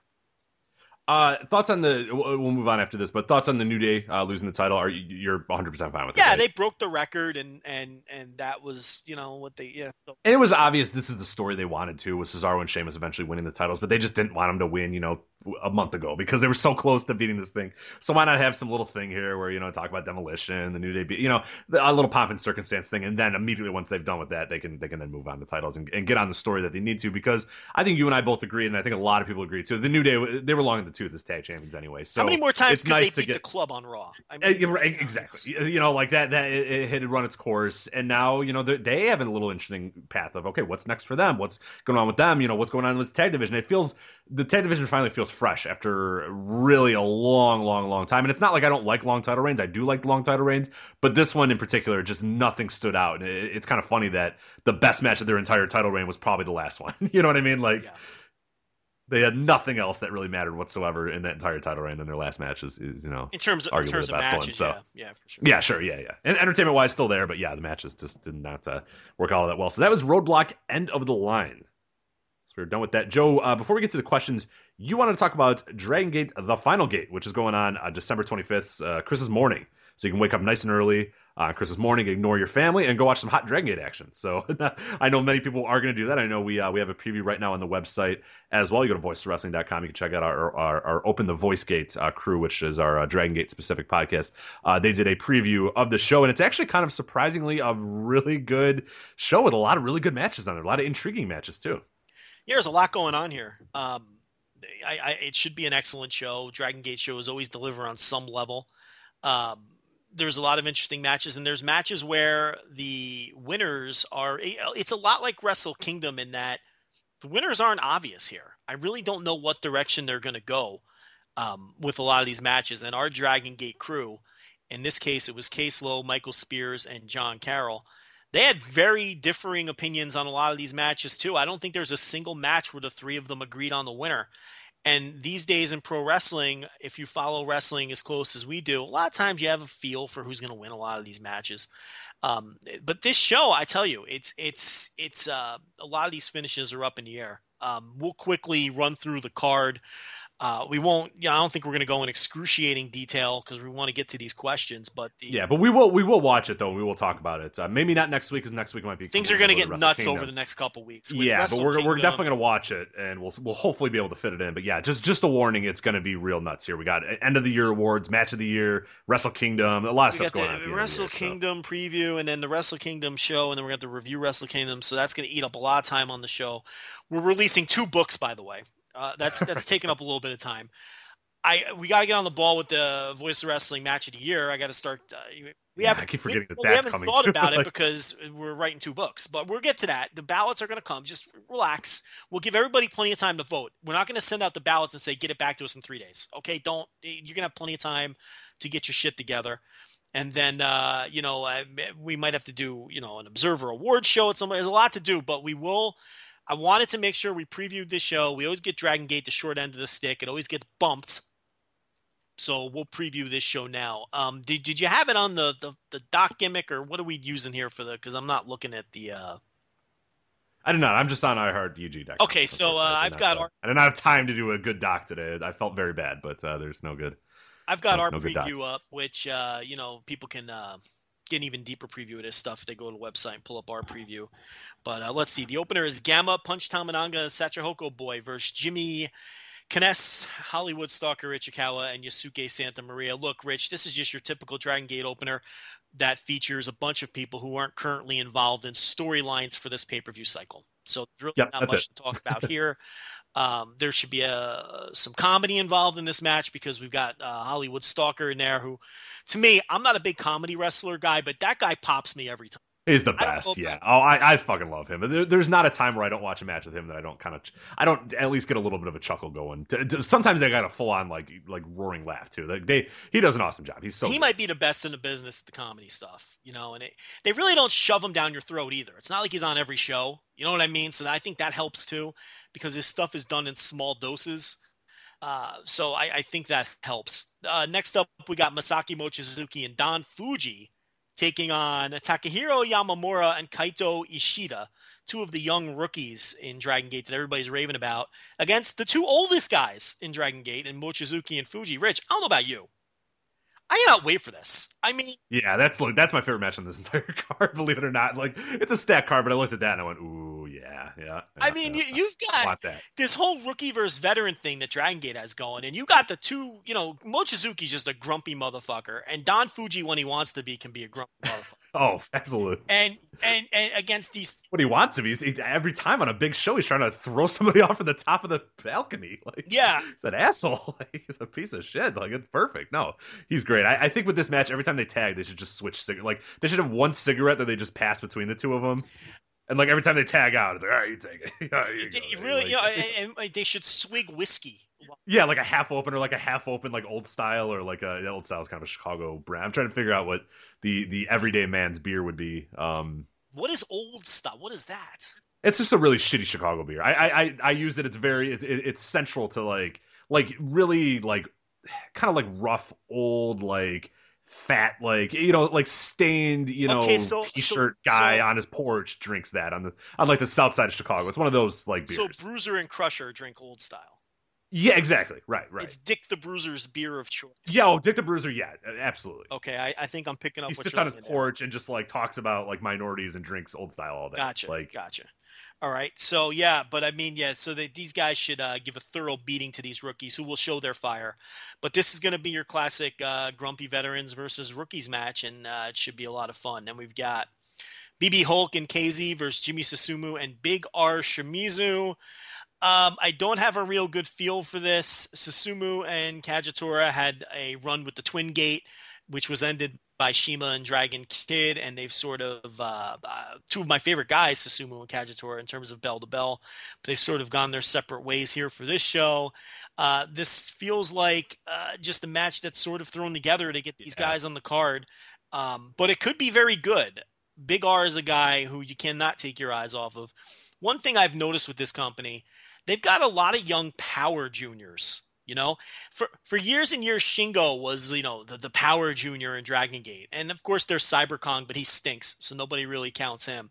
But now you've got all these young power juniors like Big R Shimizu and Ben K and Lindaman. You know, these guys are all going to come into their own together, and you might see a subtle style shift. If, and, and Absolutely. T, yeah. Hawk's another one, right? So it's like if these guys all fulfill their potential and become stars like we think they will, you could see a subtle style shift in Dragon Gate over the next decade where things maybe slow down a little bit and you have these power juniors coming to the forefront. And then you'll have Shingo as sort of the grumpy elder statesman as he enters his Masaaki Mochizuki phase of his career. Because right now he's the smack dab in his prime, right? But as these young guys enter their prime, Shingo is going to be in the grumpy veteran stage. He'll still be around.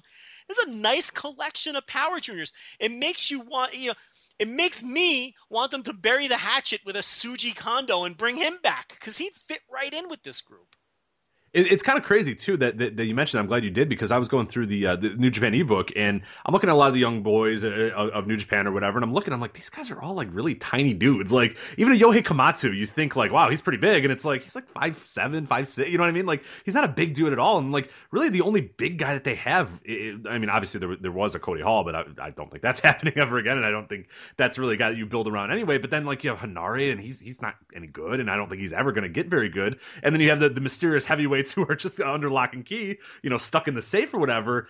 But yeah, the rest of them, the ones that you see normally, are all kind of little guys or whatever. So it's kind of funny that that Dragon Gate of all car uh, of all companies is the one that just has a plethora of like power dudes that are ready to come up.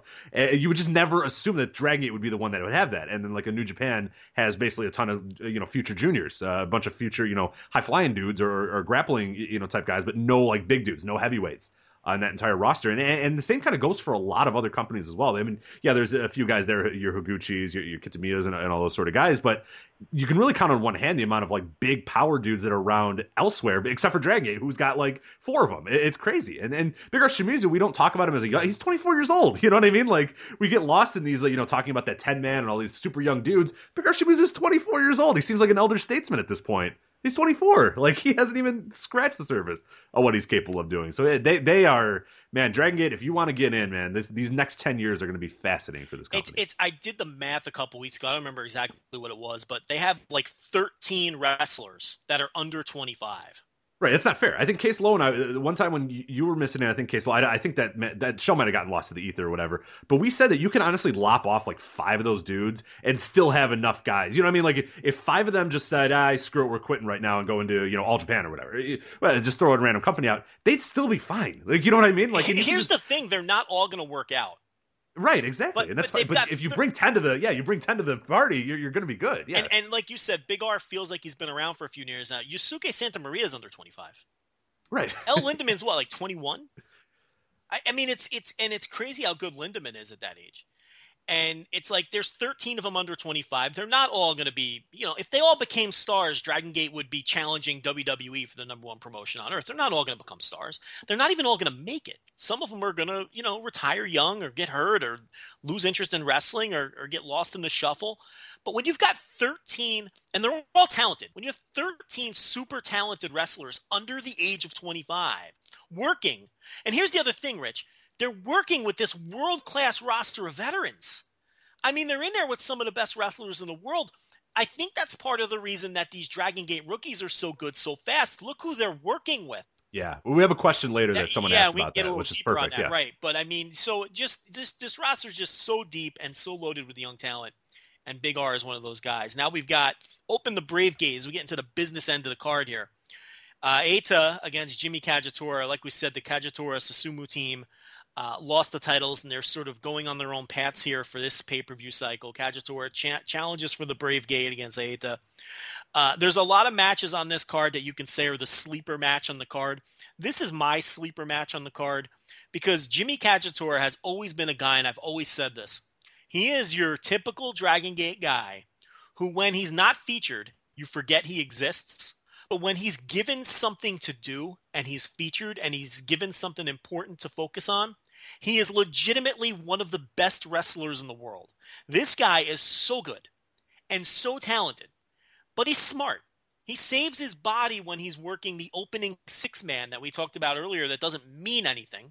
He saves his body when he's not featured. But when he's in something that's important, this guy turns it up. And Eita's having a great year, uh, particularly the second half of the year. Ever since yeah, the, yeah, he's been awesome. Ever since the um, King of Gate, where he had a tremendous King of Gate, those two great matches against Akira Tozawa, uh, he has just been tremendous. I think this is the right timing with the right two guys. To me, this is the sleeper match on the show. I really don't have a good feel who's going to win. Our staff went 2 1 in favor of Eita. Uh, there is a chance Kagetora could win this. I, I, you know, if you put a gun to my head, I think Eita is going to retain. I think he should retain. Rich, what do you think? Are, are, yeah. you as high on this match as I am? I am, yeah. And Kagetora is it, perfect that you mentioned that. That he is absolutely that guy that I kind of forget. You know, he's in these openers. You're just kind of like, oh yeah, he's he's fine. And then like bi yearly, he just pops up in these these big time title matches, and he absolutely kills it each and every time. It, it's crazy. Like Dragon Kid is a lot like that for me as well, where you kind of forget. And he's kind of you know comes out in the opener, he does a little breakdancing, he's kind of fun and all that sort of stuff. And you forget that when that guy's in a big time spot, and we'll talk about it uh, later because he is in a big time spot in this card. He absolutely kills. And Dragon Kid is so great with those sort of guys, where these guys know perfectly where they are on the card, and and you know you can criticize it it for the effort thing, but I, I, I don't criticize it at all. I think it's the best thing to do is when you're in an opener with eight other dudes, you know, let it get in, get out, you know, do your thing or whatever. When you're in a big time match, that's when you put all your effort in. That's when you kill. You don't you know, you're not going to kill yourself in a five minute opener with uh, with how with Stalker Ichikawa. Like, why would you do that? So I love that. I love that aspect where these guys really then, when they're in that big title match, when they're in that big moment, they step it up. And Kagetora is one of the best. I mean, he is, and and we're gonna have that. It happens every single time with him. That same conversation of, oh my god, I forgot how good he is. Like it happens like twice a year. I, I, I like like clockwork. The Jimmy Kagetora, you know, awesome big time match comes, and everybody goes, oh my god, he's so great. I forgot he was so great. Uh, Susumu's, you know, his former tag team partner is very similar in that sense too. He always you know, anytime there's a big time singles match with Sumo, he always kills it too. And you see that same thing where, oh man, I forget how great he is. Like it's easy to forget how great a lot of these guys are. But yeah, I, am all into this match too. I think it's going to be incredible. It's it's one of the big reasons why I think this entire sh- show is awesome because like talked about two matches right there, the Mochizuki Fujii and then uh, against the Young Boys, and then this one. I mean, those are two matches that you know are just kind of uh, you know the second and fourth match on the card, but could be my two of my favorite matches on the entire show, and that's not even counting the other stuff, which all looks really good as well. So yeah, I, I love this show. Uh, next is the Triangle Gate match, which I noticed there's an error on our preview, so we'll get that fixed before anybody hears this uh, this podcast. But uh, they, have got uh, on our preview, Rich, uh, they've got Susumu listed in this match for some reason. Oh, I'm gonna go fix that right now as we speak. I don't think. Uh, I don't. Not doing double duty. No, I don't think. I think Susumu's in this triangle gate match. I'm, uh, I'm, I'm a little confused. So uh, our our sheet's a little screwed up. It's uh it's the uh, open the triangle gate three way match. It's Genki Horiguchi, Jimmy Saito, and Jimmy Kanda. There's no Jimmy Susumu in this match. Uh, and then the other two teams are Masato Yoshino, Kotoka, and Ben K. And the Berserk team of Cyber Kong, Mondai Ryu, and El Lindaman. The big story here, Rich, is Ben K is in the title match on Final Gate uh, very early into his career, uh, teaming with Yoshino and Kotoka. This is the guy that we've been raving about. He's not all the way there in terms of his ring work, certainly not all the way there um, in terms of catching up to the rest of this super talented roster. But of all the Dragon Gate rookies, he is the one with the presence. He is the one with um, the obvious uh, star charisma, and it's going to be fascinating to watch his career grow. I love I don't I'm not in love I wasn't in love with the name Ben K at first. Now I know that it's a uh, ancient Japanese samurai warrior sort of mystical character uh, based on a an, an actual uh, I guess Japanese fable of some sort. And that's also has what has inspired his new ring gear. So now I'm kind of more into it because that fits him like a T, to be completely honest Absolutely, with yeah. you.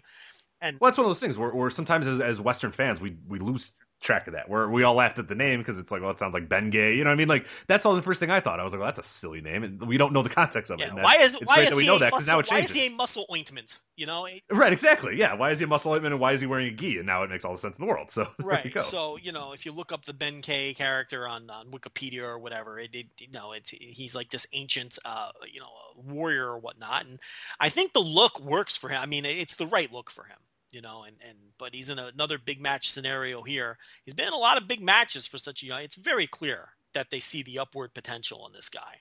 So um, I, I don't I don't know that they're going to put a title on him this soon. I don't see the Berserk team winning because there's two clowns on that side with Mondai Ryu and uh, yeah and Cyber Kong.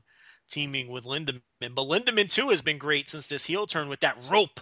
Do you enjoy the rope gimmick, Rich? Oh, I love a, I love a good rope. Yeah, I like a good you rope. Know, so uh, and then you got, of course, the, the Jimmy team. Look, these three-way triangle matches can yeah. be a little crazy sometimes. They they can be hit or miss. There's a couple of shitty wrestlers in here. Um, I do like what they've done with Kotoka where he kind of disappeared for a while. Then he does like these random run-ins. He was Doctor Muscle a few weeks ago on a show as a as a surprise, as he uh, as he battles his former Berserker. So there's a lot of storyline stuff going on here too. But uh, but we'll see. In our our group, of course, this is where they all feel that the Yoshino Kotoka Ben K team is going to win the titles. Yeah, I, I, agree with them as well. So I, well, there you go. I I'm not so certain uh, that I agree with the four of you. So maybe I'll be the dope that looks wrong next week. Uh, I don't think the Berserk team will win, uh, but it, it, it, you know the I think uh, Kotoka interacting with his former stablemates is going to be fun in that match. We got the Twin Gate match, Shima and Dragon Kid. They're defending against Shingo and T Hawk. Look, we've been critical of T Hawk as a babyface. I think he works much better as a heel. Oh, 100%. Yeah. And there isn't a better person for him to be paired with and learn from than Shingo, who might be the best heel in wrestling this year. This guy is such a prick. Um, he does the the, uh, the the high school Letterman gym class bully routine, which is one of my favorite gimmicks of all time. I love that. I love that stuff. Uh, vintage Kurt Angle, vintage Scott Steiner. Uh, I, I, just I, I, love that gimmick. Um, and and Shingo does it as well or better than anybody. I thought you nailed it on the head several months ago. It was something I hadn't even thought about, but now I can't forget it because it was such an incredible point that you nailed when you said Shingo is in the midst of the best year of his career, and he is. 2016 has been, without question, the best year of Shingo's career, and by extension, the last few months of 2015 as well, when when he really got the ball rolling here. He is just a badass motherfucker. I mean, there's no other way to describe him. You can't take your eyes off him when he's in the ring. He's just such a, you know, first of all, he's big enough and strong enough to just maul people and and and have the credibility to be a killer. But what's great about him, Rich, is he takes shortcuts anyway, and he still does cheap dirty tactics. Right, and that makes it more frustrating. Yes. And that's that's something that WWE never seems to get with with big time heels. Is that's the best thing is when a heel can you know that he could beat somebody, you know he could win, but he chooses to cheat, and it's like, man, you're an asshole. Like we're Kevin Owens now, like, and I, I don't mean to kind of get WWE in, in a Dragon Gate, but it's a perfect juxtaposition of what Dragon Gate does with it. Is Shingo, you know, Shingo can beat somebody, but he's a fuckwad, so he doesn't. You know, he cheats to do it because he's or, an asshole. he's, like, take, he's lazy. He's like a kind of a lazy asshole. He just sometimes. takes cheap shots because he's a right. dick. Like, right, he doesn't like, like, like he'll attack a guy after a match for no reason, just to be a dick you know and it's like and you're right with kevin owens what they're telling you is look he wouldn't be able to win these matches without chris jericho Right, they don't tell you that with Shingo. Shingo can win when he wants to, and there's many times in this year where he's just said straight up, "Okay, screw it, I'm just going to kill you in this match, and I'm not going to cheat or whatever. I'm just going to show that I'm better than you." But then, you know, there's also the times too where he's blaming leg day, he's doing that. You know what I mean? Like he's so good at just every. Oh man, like they got it with him. They just understand so perfectly, and, and he's such a good heel in the same sense that you know I find it funny what he does, and I enjoy his stuff, but I want to see the fucker lose. You know what I mean? Like I, I like, and you, that's hard to do. That's really hard to do with me, where like he's kind of a cool, quote unquote, cool heel or whatever, but. Dragon Gate is so good at making these baby faces so much better that you want to see those guys get the revenge on him, especially when it's guys like a, a Dragon Kid is a perfect example. We saw it a lot with um uh, uh I'm blanking Shachihoko Boy earlier in the year, where it's same guy. It's like, yeah, yeah I love Shingo as the cool heel, but man, I really want Shachihoko Boy just to fuck. God, you want Boy to get a hold. Yeah, like, that's one of those running Dragon Gate stories that's like never going to end, which is what's cool about that. You know what I mean? But it's like Shingo to me and I haven't filled out my ballot yet for the Open the Voice Gate Dragon Gate Awards, which I we should plug as well. I've been a bad boy about that too. Yeah, we, we need to do that. Uh, we got a, uh, another week and a half or so to get it in. But Shingo to me has been the Dragon Gate Wrestler of the Year, and I'm going to vote for him uh, in those awards because he's the most compelling person in the company to me in a company where they do a good job creating uh, making everybody compelling honestly but he's just i cannot take my eyes off this guy. I mean i legitimately i'm trying to find a way to get him onto my observer ballot uh, into my flair thez top three. I wouldn't give him number one. I don't think he deserves that. And it, honestly, he probably doesn't deserve to be in the top three either, but I may give him that third slot as sort of a vanity pick just to recognize the, how great he's been this year. Yeah, an honorable an honorable achievement or an achievement award or whatever. Yeah, I, I see that. I, I use the phrase a lot, but I cannot take my eyes off this man when he's in a wrestling ring because he's been that compelling.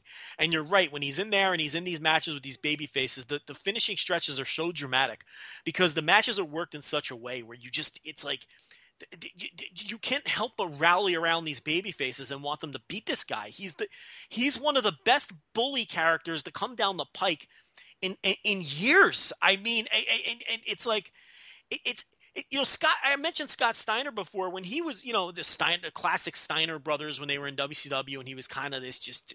But see, he wasn't even aware he was doing that sort of character. It's just Scott Steiner was so stiff and so nasty with his throws that he just came off that way.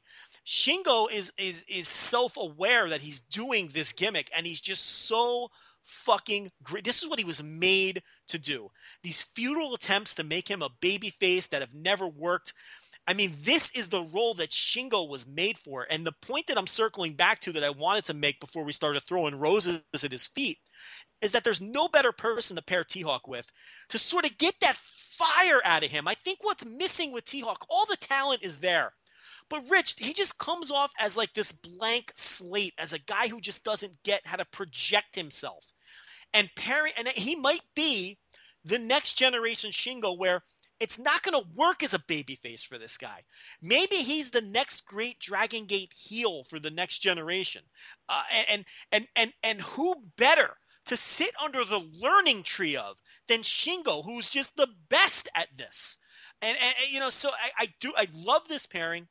I think that they'll win the titles. I think that they should win the titles. Our reviewers disagree. Uh, two out of three disagree. John Carroll's with me. Okay, John Carroll says Shingo and T Hawk will win. Michael Spears and Case Low have uh, think Shima and Dragon Kid will retain. I don't see the point in Shima and Dragon Kid retaining. I really don't. I think this is a great opportunity to put the titles on Shingo and T Hawk, and sort of this be uh, T Hawk's uh, uh, sort of sort of this run can be sort of his his learning experience to work with a guy who he should be molding himself after. Yeah, absolutely. I th- I said a lot there, Rich. Said- you did. No, you got it. I mean, I, I think you nailed it with the with, with T Hawk and Shingo kind of being on the same learning tree. As far as the match, I don't know. Um, I could go either way with it. I don't know that that it really matters all that much. I just I, I 100% agree with the point of, of T Hawk and Shingo being just a perfect match. We saw the T Hawk babyface thing just does not work and probably won't work. I, I, mean, it might take many years before it does work. He kind of comes across the same way as kind of, he looks like a dickhead, sort of. You know what I mean? Like he looks like a piece of he shit. Has, so it's it's good. heel charisma. Yeah, like he, he really does, and like he didn't have the face. Oh, we saw that. I mean, it was just an absolute bomb as a babyface. He sort of slowly built himself up, built himself up, and yeah, there's the potential that he could be a decent babyface, but I think he's could be an awesome heel and an awesome dickhead heel in the same vein as Shingo. So I 100% agree. Him and Shingo as, as a pairing um, works and, and, and, works real well. So I hope they they keep with it. Whether they win the titles or not, whether they win this match or not, I, I don't know in the grand scheme if it really matters all that much. So when you think about T Hawk and all of, uh, if you think about T Hawk and think about all of the things you've enjoyed about him over the years in Dragon Gate, they've all come as a heel. Yeah if you really stop and think about that. Going all the way back to the fake Naoki Tanizaki stuff in 2011, where he was a, sort of a comedy deal, where he was like this imitation Naoki Tanizaki, complete with the fake tattoo on his back. You know what I mean?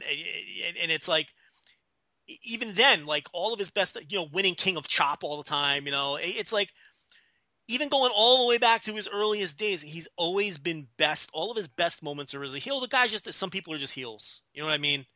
Um, so I and so I, I, I do think that this is the best role for him. Now the main event, the Open the Dream Gate match, Yamato defending against Doi.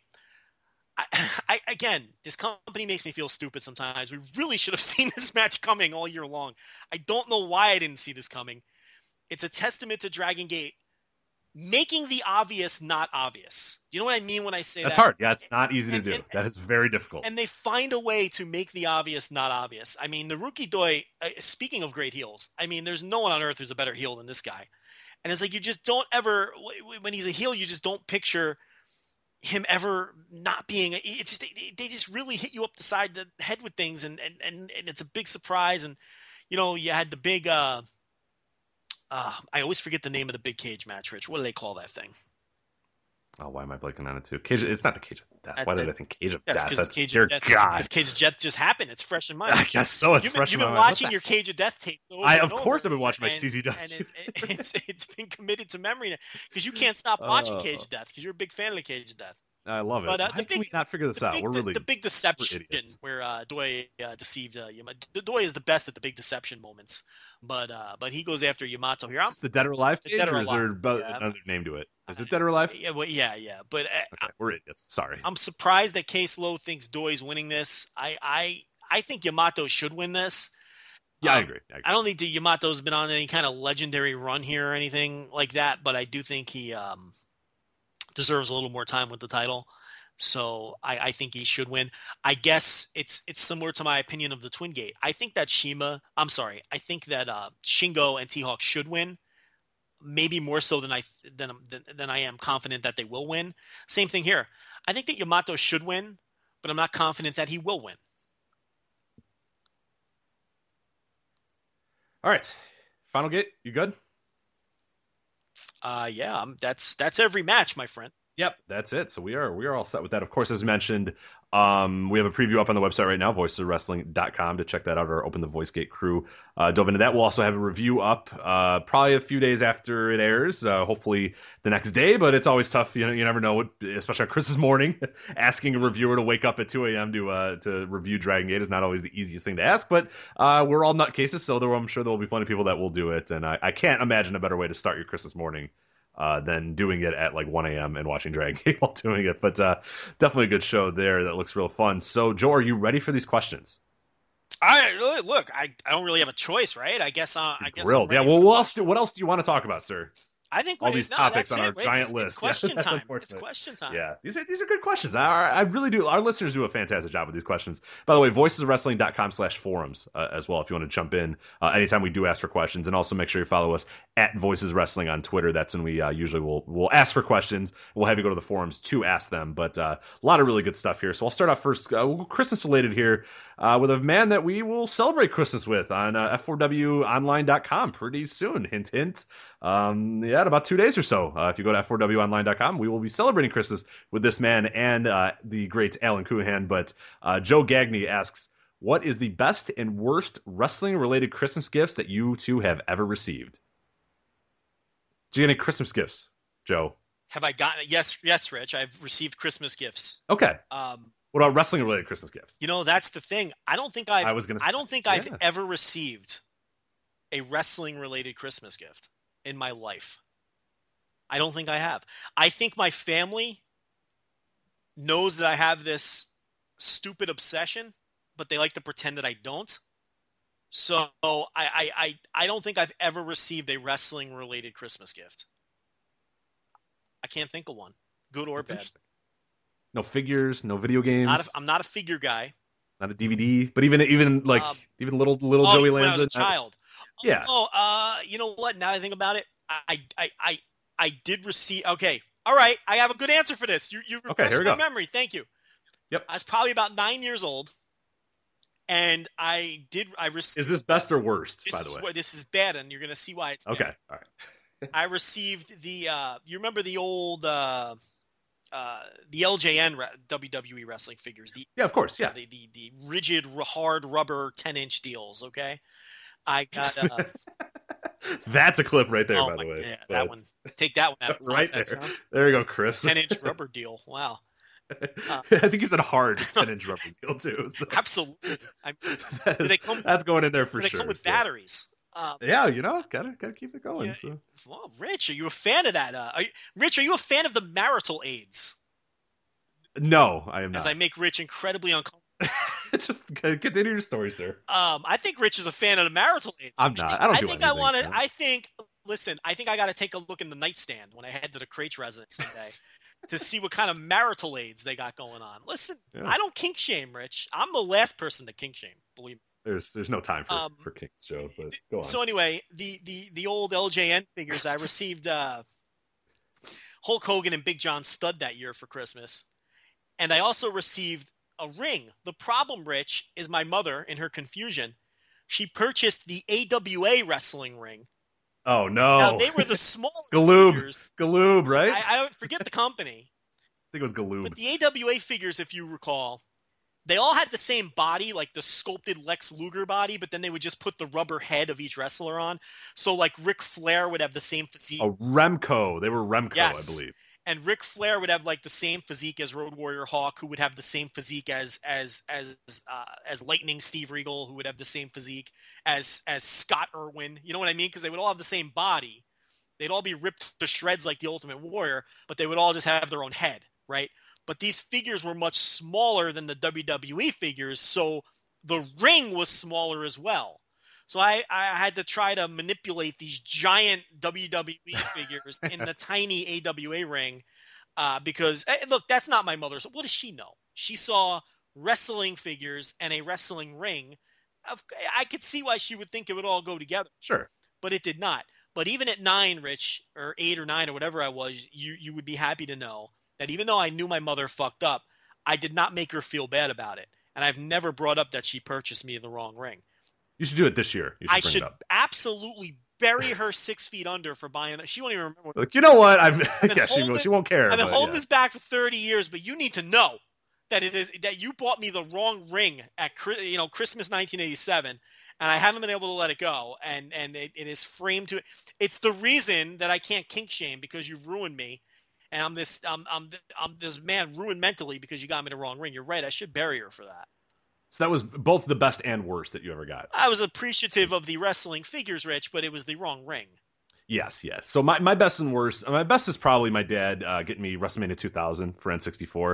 Uh, and then he like, so it was this thing where I opened it and then it was like the, the immediate guilt trip was like, hey, do you know what I went through to get that damn game? And I was like, what? He's like, it wasn't like, cause it wasn't available anywhere. And he worked for a trucking company at this time. So he had like his drivers like opening boxes to try to find this thing and like, you know, breaking into Kmart's at like 2 a.m. when they made deliveries to see if they could find, like he went through just a, a tons of, probably illegal stuff. God only knows where that, that game actually came from or if he actually paid for it.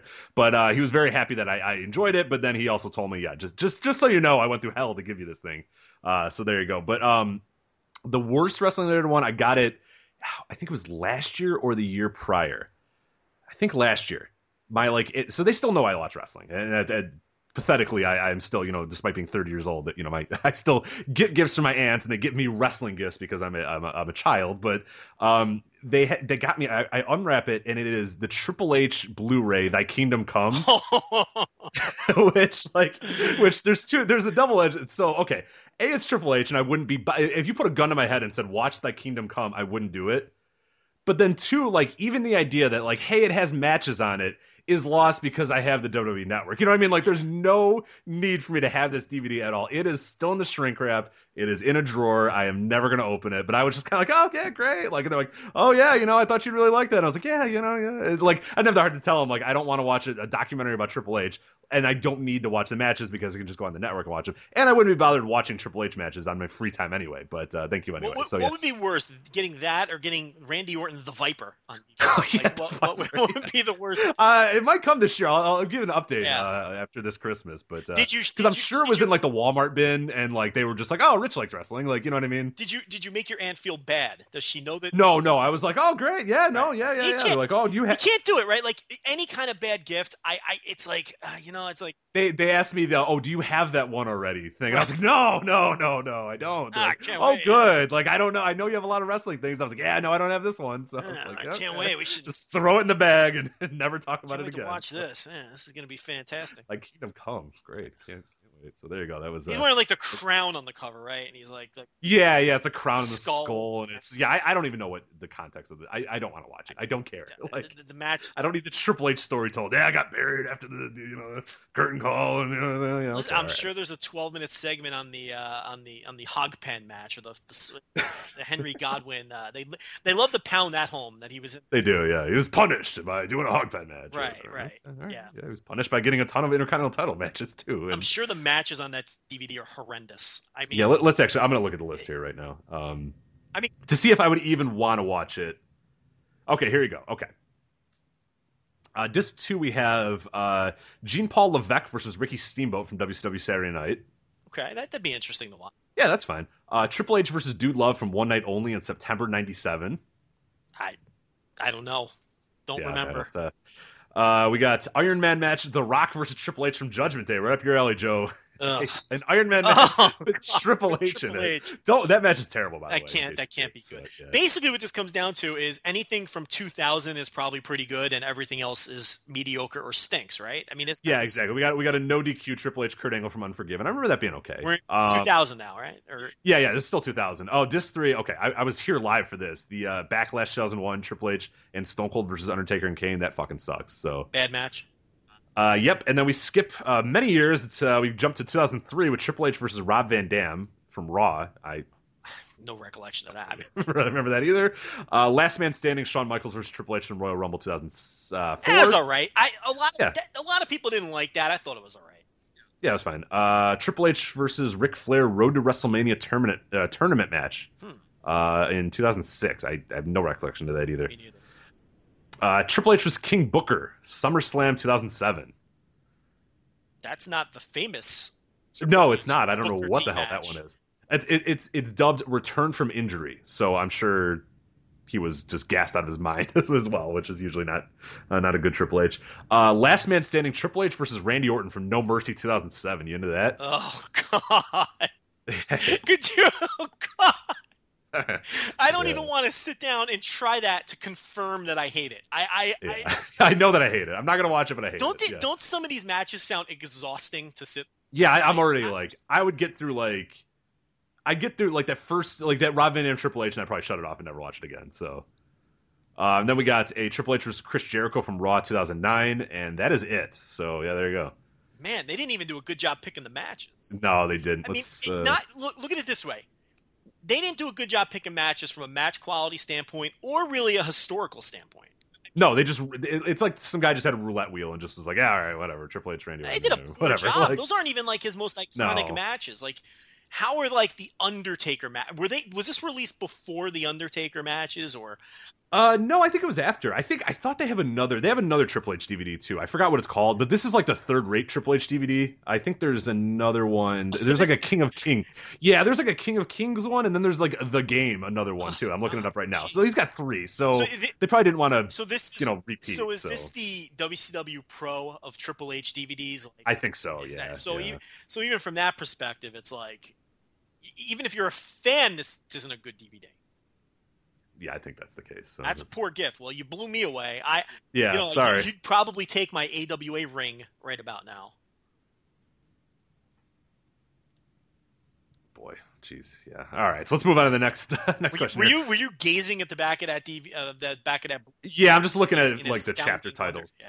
Yeah, I'm just trying to see like the chapter titles. They're, is, they're Hawk- is exactly Hawk Pen match a chapter?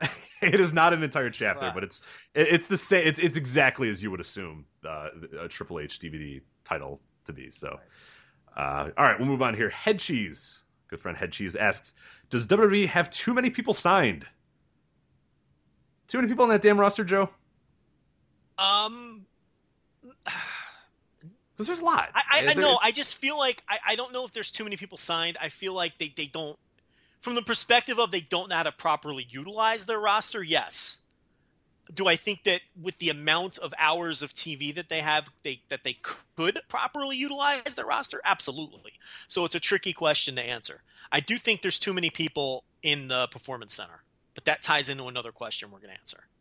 Absolutely. So we'll get to that here in a little bit. But uh, yeah, I, I tend to agree. I think um, the raw number of people doesn't bother me, but the use of, you know, seventy percent of those people does bother me. That that those guys, there's a lot of use that you could have with all these different guys and all these talented dudes, and you know, of course, you're bringing in more guys, you're bringing in the UK guys, you're bringing these sort of things. Like they have a just an insanely talented roster. But yeah, the, the key is utilizing them and, and and and doing a little bit more with a lot of that other because it's really like you know 20% really get to do a lot of stuff and the others are just kind of toiling away whether in the performance center or toiling away on, on, on meaningless you know undercards and stuff like that so i think that's the big issue it's not necessarily the raw number of people it's it's the use of them so i i, I tend to agree but we'll I mean, look, look, just something we talked about a little earlier. I mean, they have Akira Tozawa, Gran Metalik, and Yeah. Prince Mustafa Ali on their roster, and it's not. Look, they could utilize them if they wanted to. They just don't. So it's it's like it's not like they don't have the hours.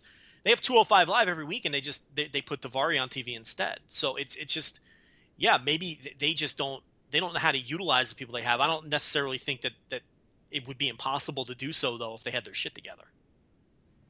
All right, it's Evan Deadly Sins, who does a great job. Uh, I think he's the moderator of the uh, the New Japan Reddit, uh, and he, he's a big fan of our site, and has definitely helped us out with a plenty of things as well. But he asks, "What do you think has been the biggest overarching story of the wrestling business in 2016?" So two part questions. We'll start with that one. Uh, biggest overarching story of the wrestling business in 2016, Joe. I think that the changing landscape, which started with WWE on January 4th, um, quote unquote, raiding New Japan and has ended with by the end of the year, as we're starting to see promotions band together. I, you know, I made I made a tweet that you know the, the territories are back. They're just they're not geographic anymore. They're digital. And as we see FloSlam gather up uh, their family of promotions, and we see WWE, uh, you know, considering adding independent promotions to their lineup, and and and we've been tipped off that there's a couple coming announcements coming in that regard, and um, New Japan, you know, Kidani throwing words, uh, declaring WWE the enemy, and basically declaring war. Um, I think the overarching story of 2016 has been the changing landscape, and and and the idea that um, anything could happen in 2016. We saw a lot of crazy things in terms of, of talent working multiple promotions that would have never happened in the past, and WWE forging relationships with people, FloSlam drawing their line. Now, you know, you're also going to see. Uh, uh, what was the second part? What's going to happen in 2017? Exactly. Yeah. Okay. So, yeah. so let me transition into that. I think 2017 is you're going to stop seeing people. You're going to see people say, "Okay, we're done playing nice now," and you're going to see people pick sides. You know, flow. You know, the FloSlam territory is going to be doing their thing. Uh, you, I you could already see FloSlam and ROH. I mean, they're they're they're they're already there's there's a budding sort of um, rivalry there because they're competing for the same talent at this point. Right. Because what people have to understand is it's not just WWN signing wrestlers now. FloSlam, Flow, you know, Flow is offering contracts to wrestlers. Okay, to to work the Flow family of promotions. Okay, that's like a giant territory now. Uh, you know, and and and the, the wrestlers that Flow is attempting to sign are wrestler are, are the ROH sort of level wrestlers that are currently in ROH. So you're going to see um, struggles over wrestling. You know, I think Flow and ROH are, are natural rivals at this point um, because they're at you know similar levels and and you know Kidani wants to go after. He's declaring. I, I don't think it's the smartest thing to do, but he's talking shit about WWE and declaring them the enemy and and, and, and claiming they have weaknesses that he wants to exploit and everything else. I think the man is out of his mind. I don't think that's a bear you want to poke. Um, so I think 2016 was everybody's playing nice and we're seeing all these great things happen for fans. Where in 2017, I think you're going to see sort of wrestling revert back to being a little more cutthroat, a little more choosing sides, uh, people picking their enemies and picking their friends and and and picking their allies and, and and having defined enemy and i think it's going to get a little dirtier in 2017 whereas in 2016 everybody was playing nice and getting along. Yeah and i think one of the big things with 2016 as well is just that the idea of a wrestler being tied to it was really it's just a fascinating thing and, i guess it kind of plays into your thing is the wrestlers seem to have all the power that this year you know what I mean? Like a wrestler, a Chris Hero could get booked wherever he wanted, do whatever he wanted to do, and, and like could make a decent amount of living doing it. Could you know it made sense to do that? You know, once he kind of falls, once those dominoes sort of fall, and these people get aligned with different companies, that's over now. That that's going to kind of go away. And I think just as you said, the borders being you know knocked down for an entire year, where you had the Cruiserweight Classic, where WWE, WWE of all companies said, yeah, we'll have a bunch of guys in our tournament that aren't signed to our you know our promotion, whatever. Yeah, Zack Sabre, come on, you know if you want to sign, you can sign later, but let's let's do this tournament first. Like that's just unheard of in WWE to have something like that, where where where those guys were in there and given featured, you know, given videos and given polish and all that sort of stuff when they weren't signed. You know, guys were winning and they were in the semifinals of the tournaments or whatever and weren't signed to the company, and, and then they were gone, and then that like that is unheard of you know, a, a, Johnny Gargano being, you know, able to do all of his indie bookings, you know, do uh, almost six months of indie bookings and then work NXT at the same time. Like that's unheard of. And and like you said, I think that's just not going to happen this next year. And and we've seen it already. I mean, we're not even in 2017 already, and you can already see these lines being drawn. These lines in the sand. And and, and Dave put it in the Observer this week as well. Is like a lot of contracts are due up and that's not just WWE guys, and that's just and and again, like it's not just WWE snatching guys up, which is a definite real thing that's that's possible as well. But more or less, what these other guys are going to do. There's a lot of Ring of Honor contracts that are due up. Drew Galloway's due up. Like there's a lot of big guys out there that yeah, you look at a Chris Hero who may be going to WWE, and then that's kind of you eliminate him. But there's a bunch of new guys ready to kind of either step into that role where they're just working everywhere, or there's new guys that could really shift you know, towards ROH or shift the power towards a flow or shift the power towards UK or it, there's just so many different things you can do. But it's the, the idea that you're going to be able to work progress and then, you know, exactly. jump into WWE every so often and then you're going to do Ring of Honor too. Like yes. we saw with Will Ospreay and Marty Scurll and these sort of guys and, and, and even doing Lex, uh, you know, a Pete Dunne or whatever, were able to just kind of do whatever the fuck they wanted in the entire year. Chris Hero worked whatever he wanted. He said, I'm working your promotion. They went, okay, fine. Yeah, that works.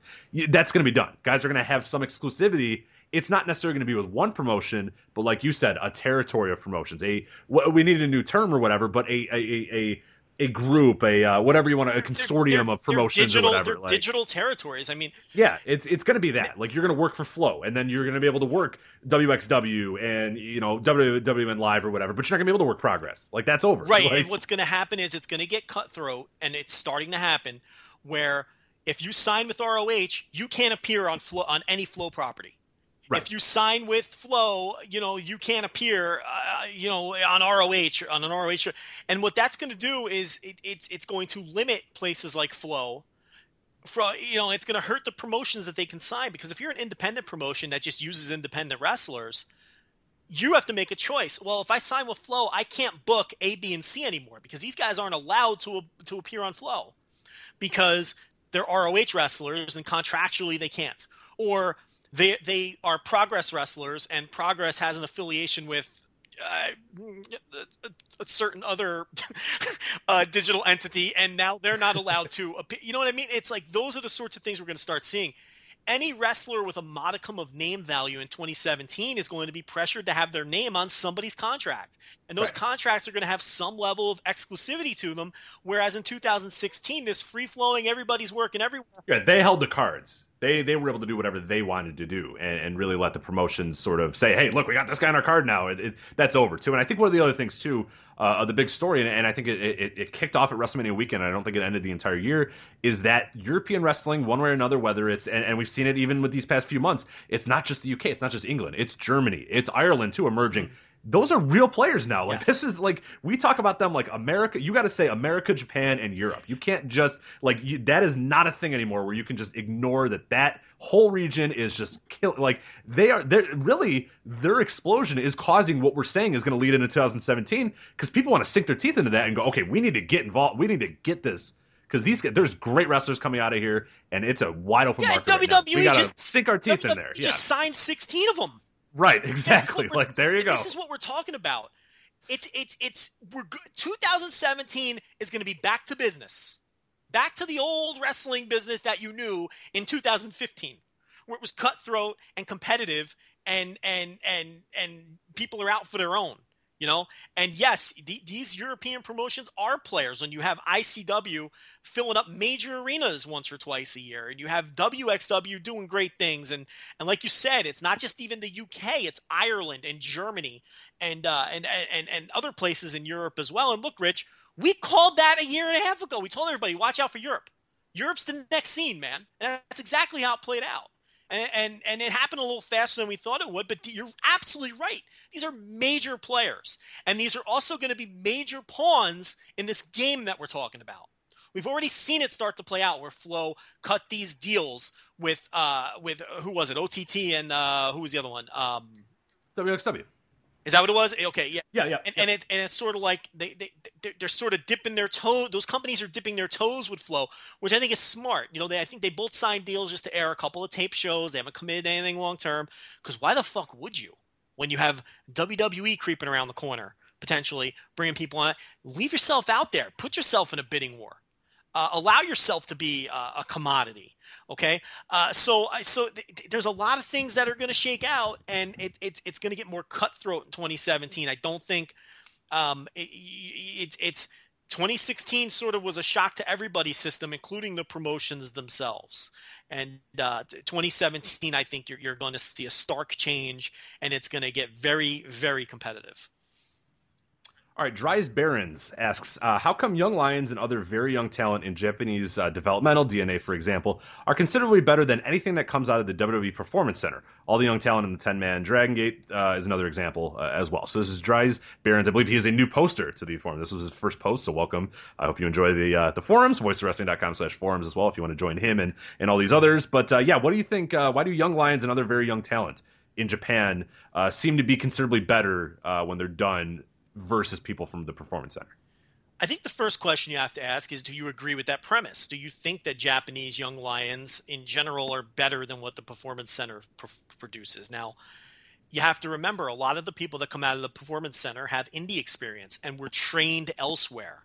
Um, so the fairest comparison would be people who were plucked off of the street and signed by WWE and, and trained exclusively in the performance center versus the Japanese uh, sort of um, you know uh, young wrestlers that you see in all the various promotions where Japan is just loaded right now with great young wrestlers and, yeah. and great rookies, and I think there's no question that the Japanese dojo systems do a much better job than WWE does in terms of plucking people off the street and training them from from ground zero. Uh, the problem where it gets muddled is a lot of the uh, performance center the performance center sort of molds your your indie guy. Like look at a tag team like the Revival, right? I mean, those were indie guys. They weren't high profile indie guys, but they were trained elsewhere and they cut their teeth on the indies. Same for someone like a Tyler Breeze, right? Same for uh, uh, uh, like a Bayley, another a Sasha Banks. I mean, these are people who were trained elsewhere. Cut their teeth in the indies, even if they weren't giant indie names, and then sort of the, the performance center sort of finishes them off um, and, and, and, and, and, and is the next step in their progression. Whereas in the dojos, these guys are all, all off the street. These are all guys that come in, you know, uh, with no prior experience and they're trained from the ground up. So I do think first you have to answer that question. Yes, I do think the Japanese dojo system does a better job of training people off of the street, so to speak. Uh, so once you establish that you agree with the premise, then you can answer the question why do you think they do a better job?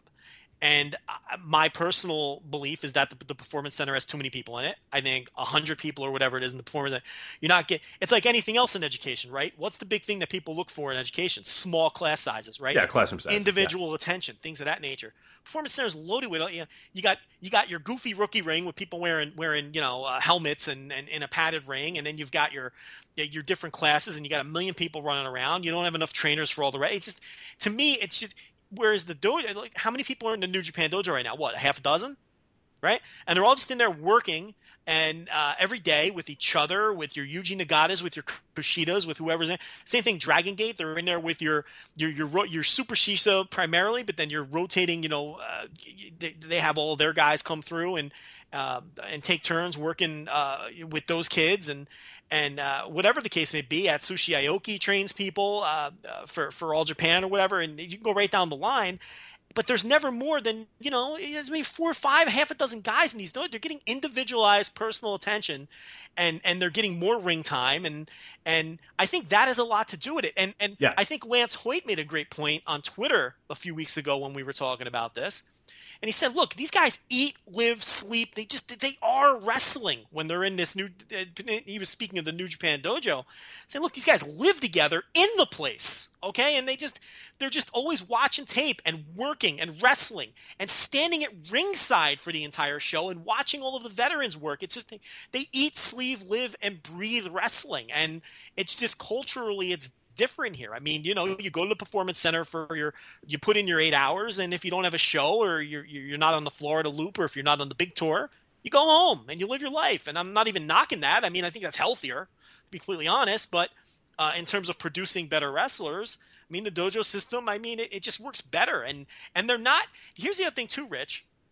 They're not as focused on. Look, WWE you they've got to focus on promos and presentation and ring walks and things like that that dojo boys don't have to worry about. All they have to worry about is getting good at wrestling. Yeah, get better. Yeah. Wear your black tights, get good at wrestling. And like look at Dragon Gate. We'll worry about your character later. You know, look at New Japan. We'll worry about your character after we send you away on excursion.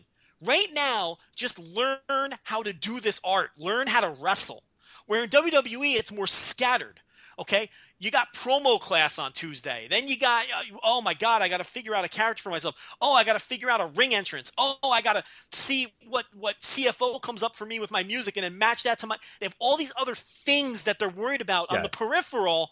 So it's not just about the ring work. So then when you have a a a Braun Strowman or a Carmella come up to the main roster, and I'm trying to think of people who came off the street. Okay, Dana Brooke. Dana you're, you're Dana Brooks. They're great at the character stuff, right? I think everyone would agree that Carmella is pretty good at the character work. Braun Strowman conveys his character very well, but they're lacking in the ring. I mean, you compare them to what's coming through the Japanese dojos, it's not even close. I mean, Carmella, Braun Strowman, these people, uh, Dana Brooke, they're terrible wrestlers. You know, they wouldn't even put them in a ring in Japan. But they, but, but they're they're a little further along with the other stuff because the, the performance center is just it's not 100% wrestling these dojos it's 100% learn how to wrestle yeah, I think that you really hit it nail on the head there, uh, and I kind of 100 percent agree with that. I think it's just it, it, it's the in ring work as well. I mean, you look at at a guy, you know, we're going through the, the ebook right now, and I'm doing these these stat numbers for for these young lions, and it's just like God damn, these guys work so much too. Like like Jay White, I think you know even this year alone, the guy was how, how long was he in the, the, the company? I mean, he, a blip on this radar. If I Jay White doesn't even seem like a memory. He he wrestled 85 times this in year. New Japan is what you're saying. Yeah, yeah, Before yeah. he yeah. left, me, me, he had 85. Is that true? Uh, let me let me make sure it was 85. I don't know if it's 85. It was quite a lot though. Let me let me see if it's. I got it up too. Um, yeah, it's not. It's not 85. Let me see what it was here, real quick. 50, give me give me one 57 minute. 57 matches. Okay, 57. There you go. Cool. Yeah, I'm glad you fired up. So there you go, 85 in total. But yeah, that's and then he was barely there. You know what I mean? Like he was not a, a, a and and that, he's just in the ring all the time. They give you a you know your your set amount of time. You open the and I think the other part too that, that really Rich, that's 57 matches on shows. How many matches did he have in that dojo?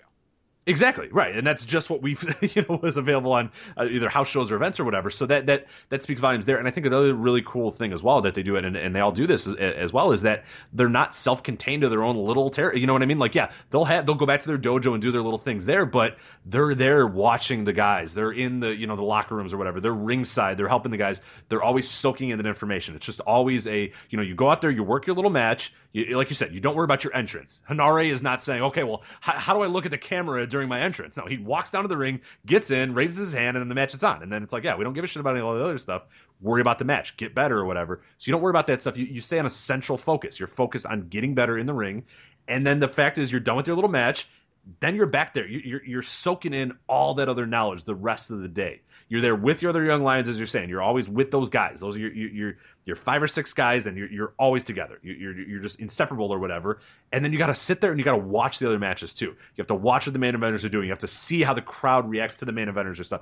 That just speaks volumes to it as well. It's just that is is is you, you can't you, you can't teach that. You're not going to learn that from a you're not going to learn that connection that a wrestler has to a crowd. You're not going to learn the little things. You don't get the little things by sitting in the performance center and having somebody tell you about the little things. You know what I mean? Yeah. You got to witness them, and something has to click in your head and go, okay, and you got to stack it and you store it in your memory and go, that okay, that was a nice little trick that Naito used there. I, am gonna okay. That's a cool thing. I can do that, or I can, that's something I can sort of work on. Next time you go out there, you kind of work on it a little bit, and you see it too. And, and I think the progression is another thing too that we we really talk about. With NXT, you know, you, you get sort of the same progression, but the, the, the young lion thing, especially in New Japan, is, is great for that. Where those guys come in there and they do nothing they do Boston crabs and basic sort of things. And then little by little, you see it, you know, okay, now you can do this.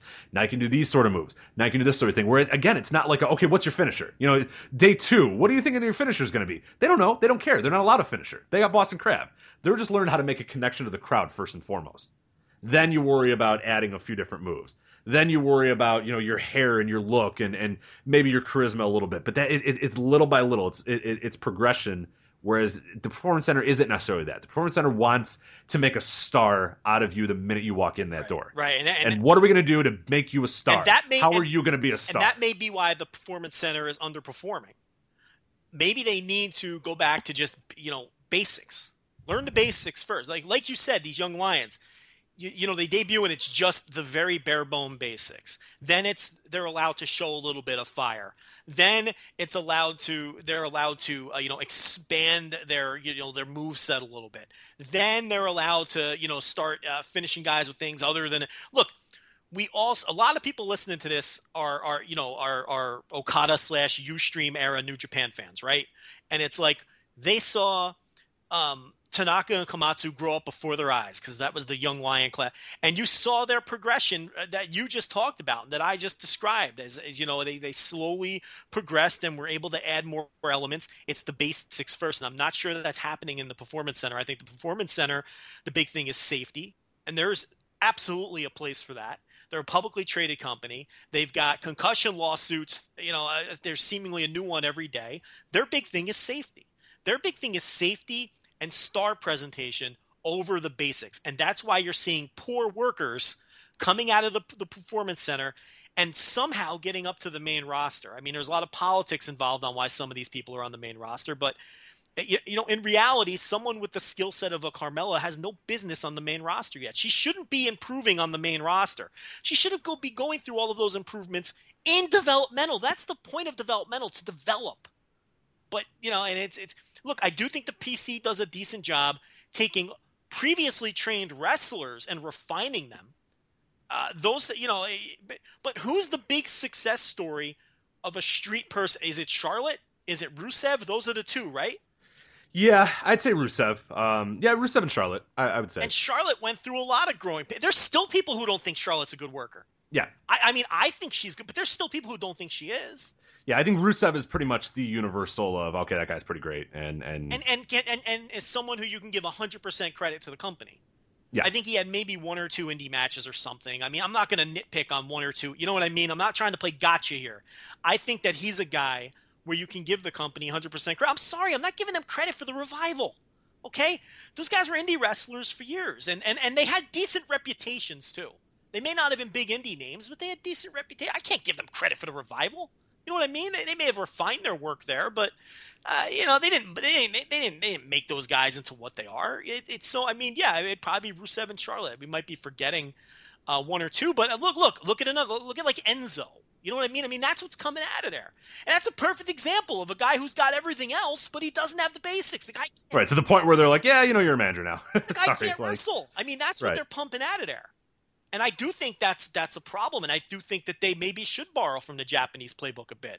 But you know, it, it's maybe they it's crazy we always say this i think they need developmental for their developmental it's it's it's it's insane yeah, they need a sub developmental yeah nxt and that speaks to X. a yeah, poor right. job that they're doing at the performance center yeah, and I think there's the potential to do it, but I think, like we said, I think there's just way too much being thrown at these guys right away um, and, and, yeah, you, you know, we, we, we, it's just you know, you, you're not focusing on one sort of thing. You're focusing on, on what it takes to be a WWE superstar and not necessarily what it takes to be a wrestler.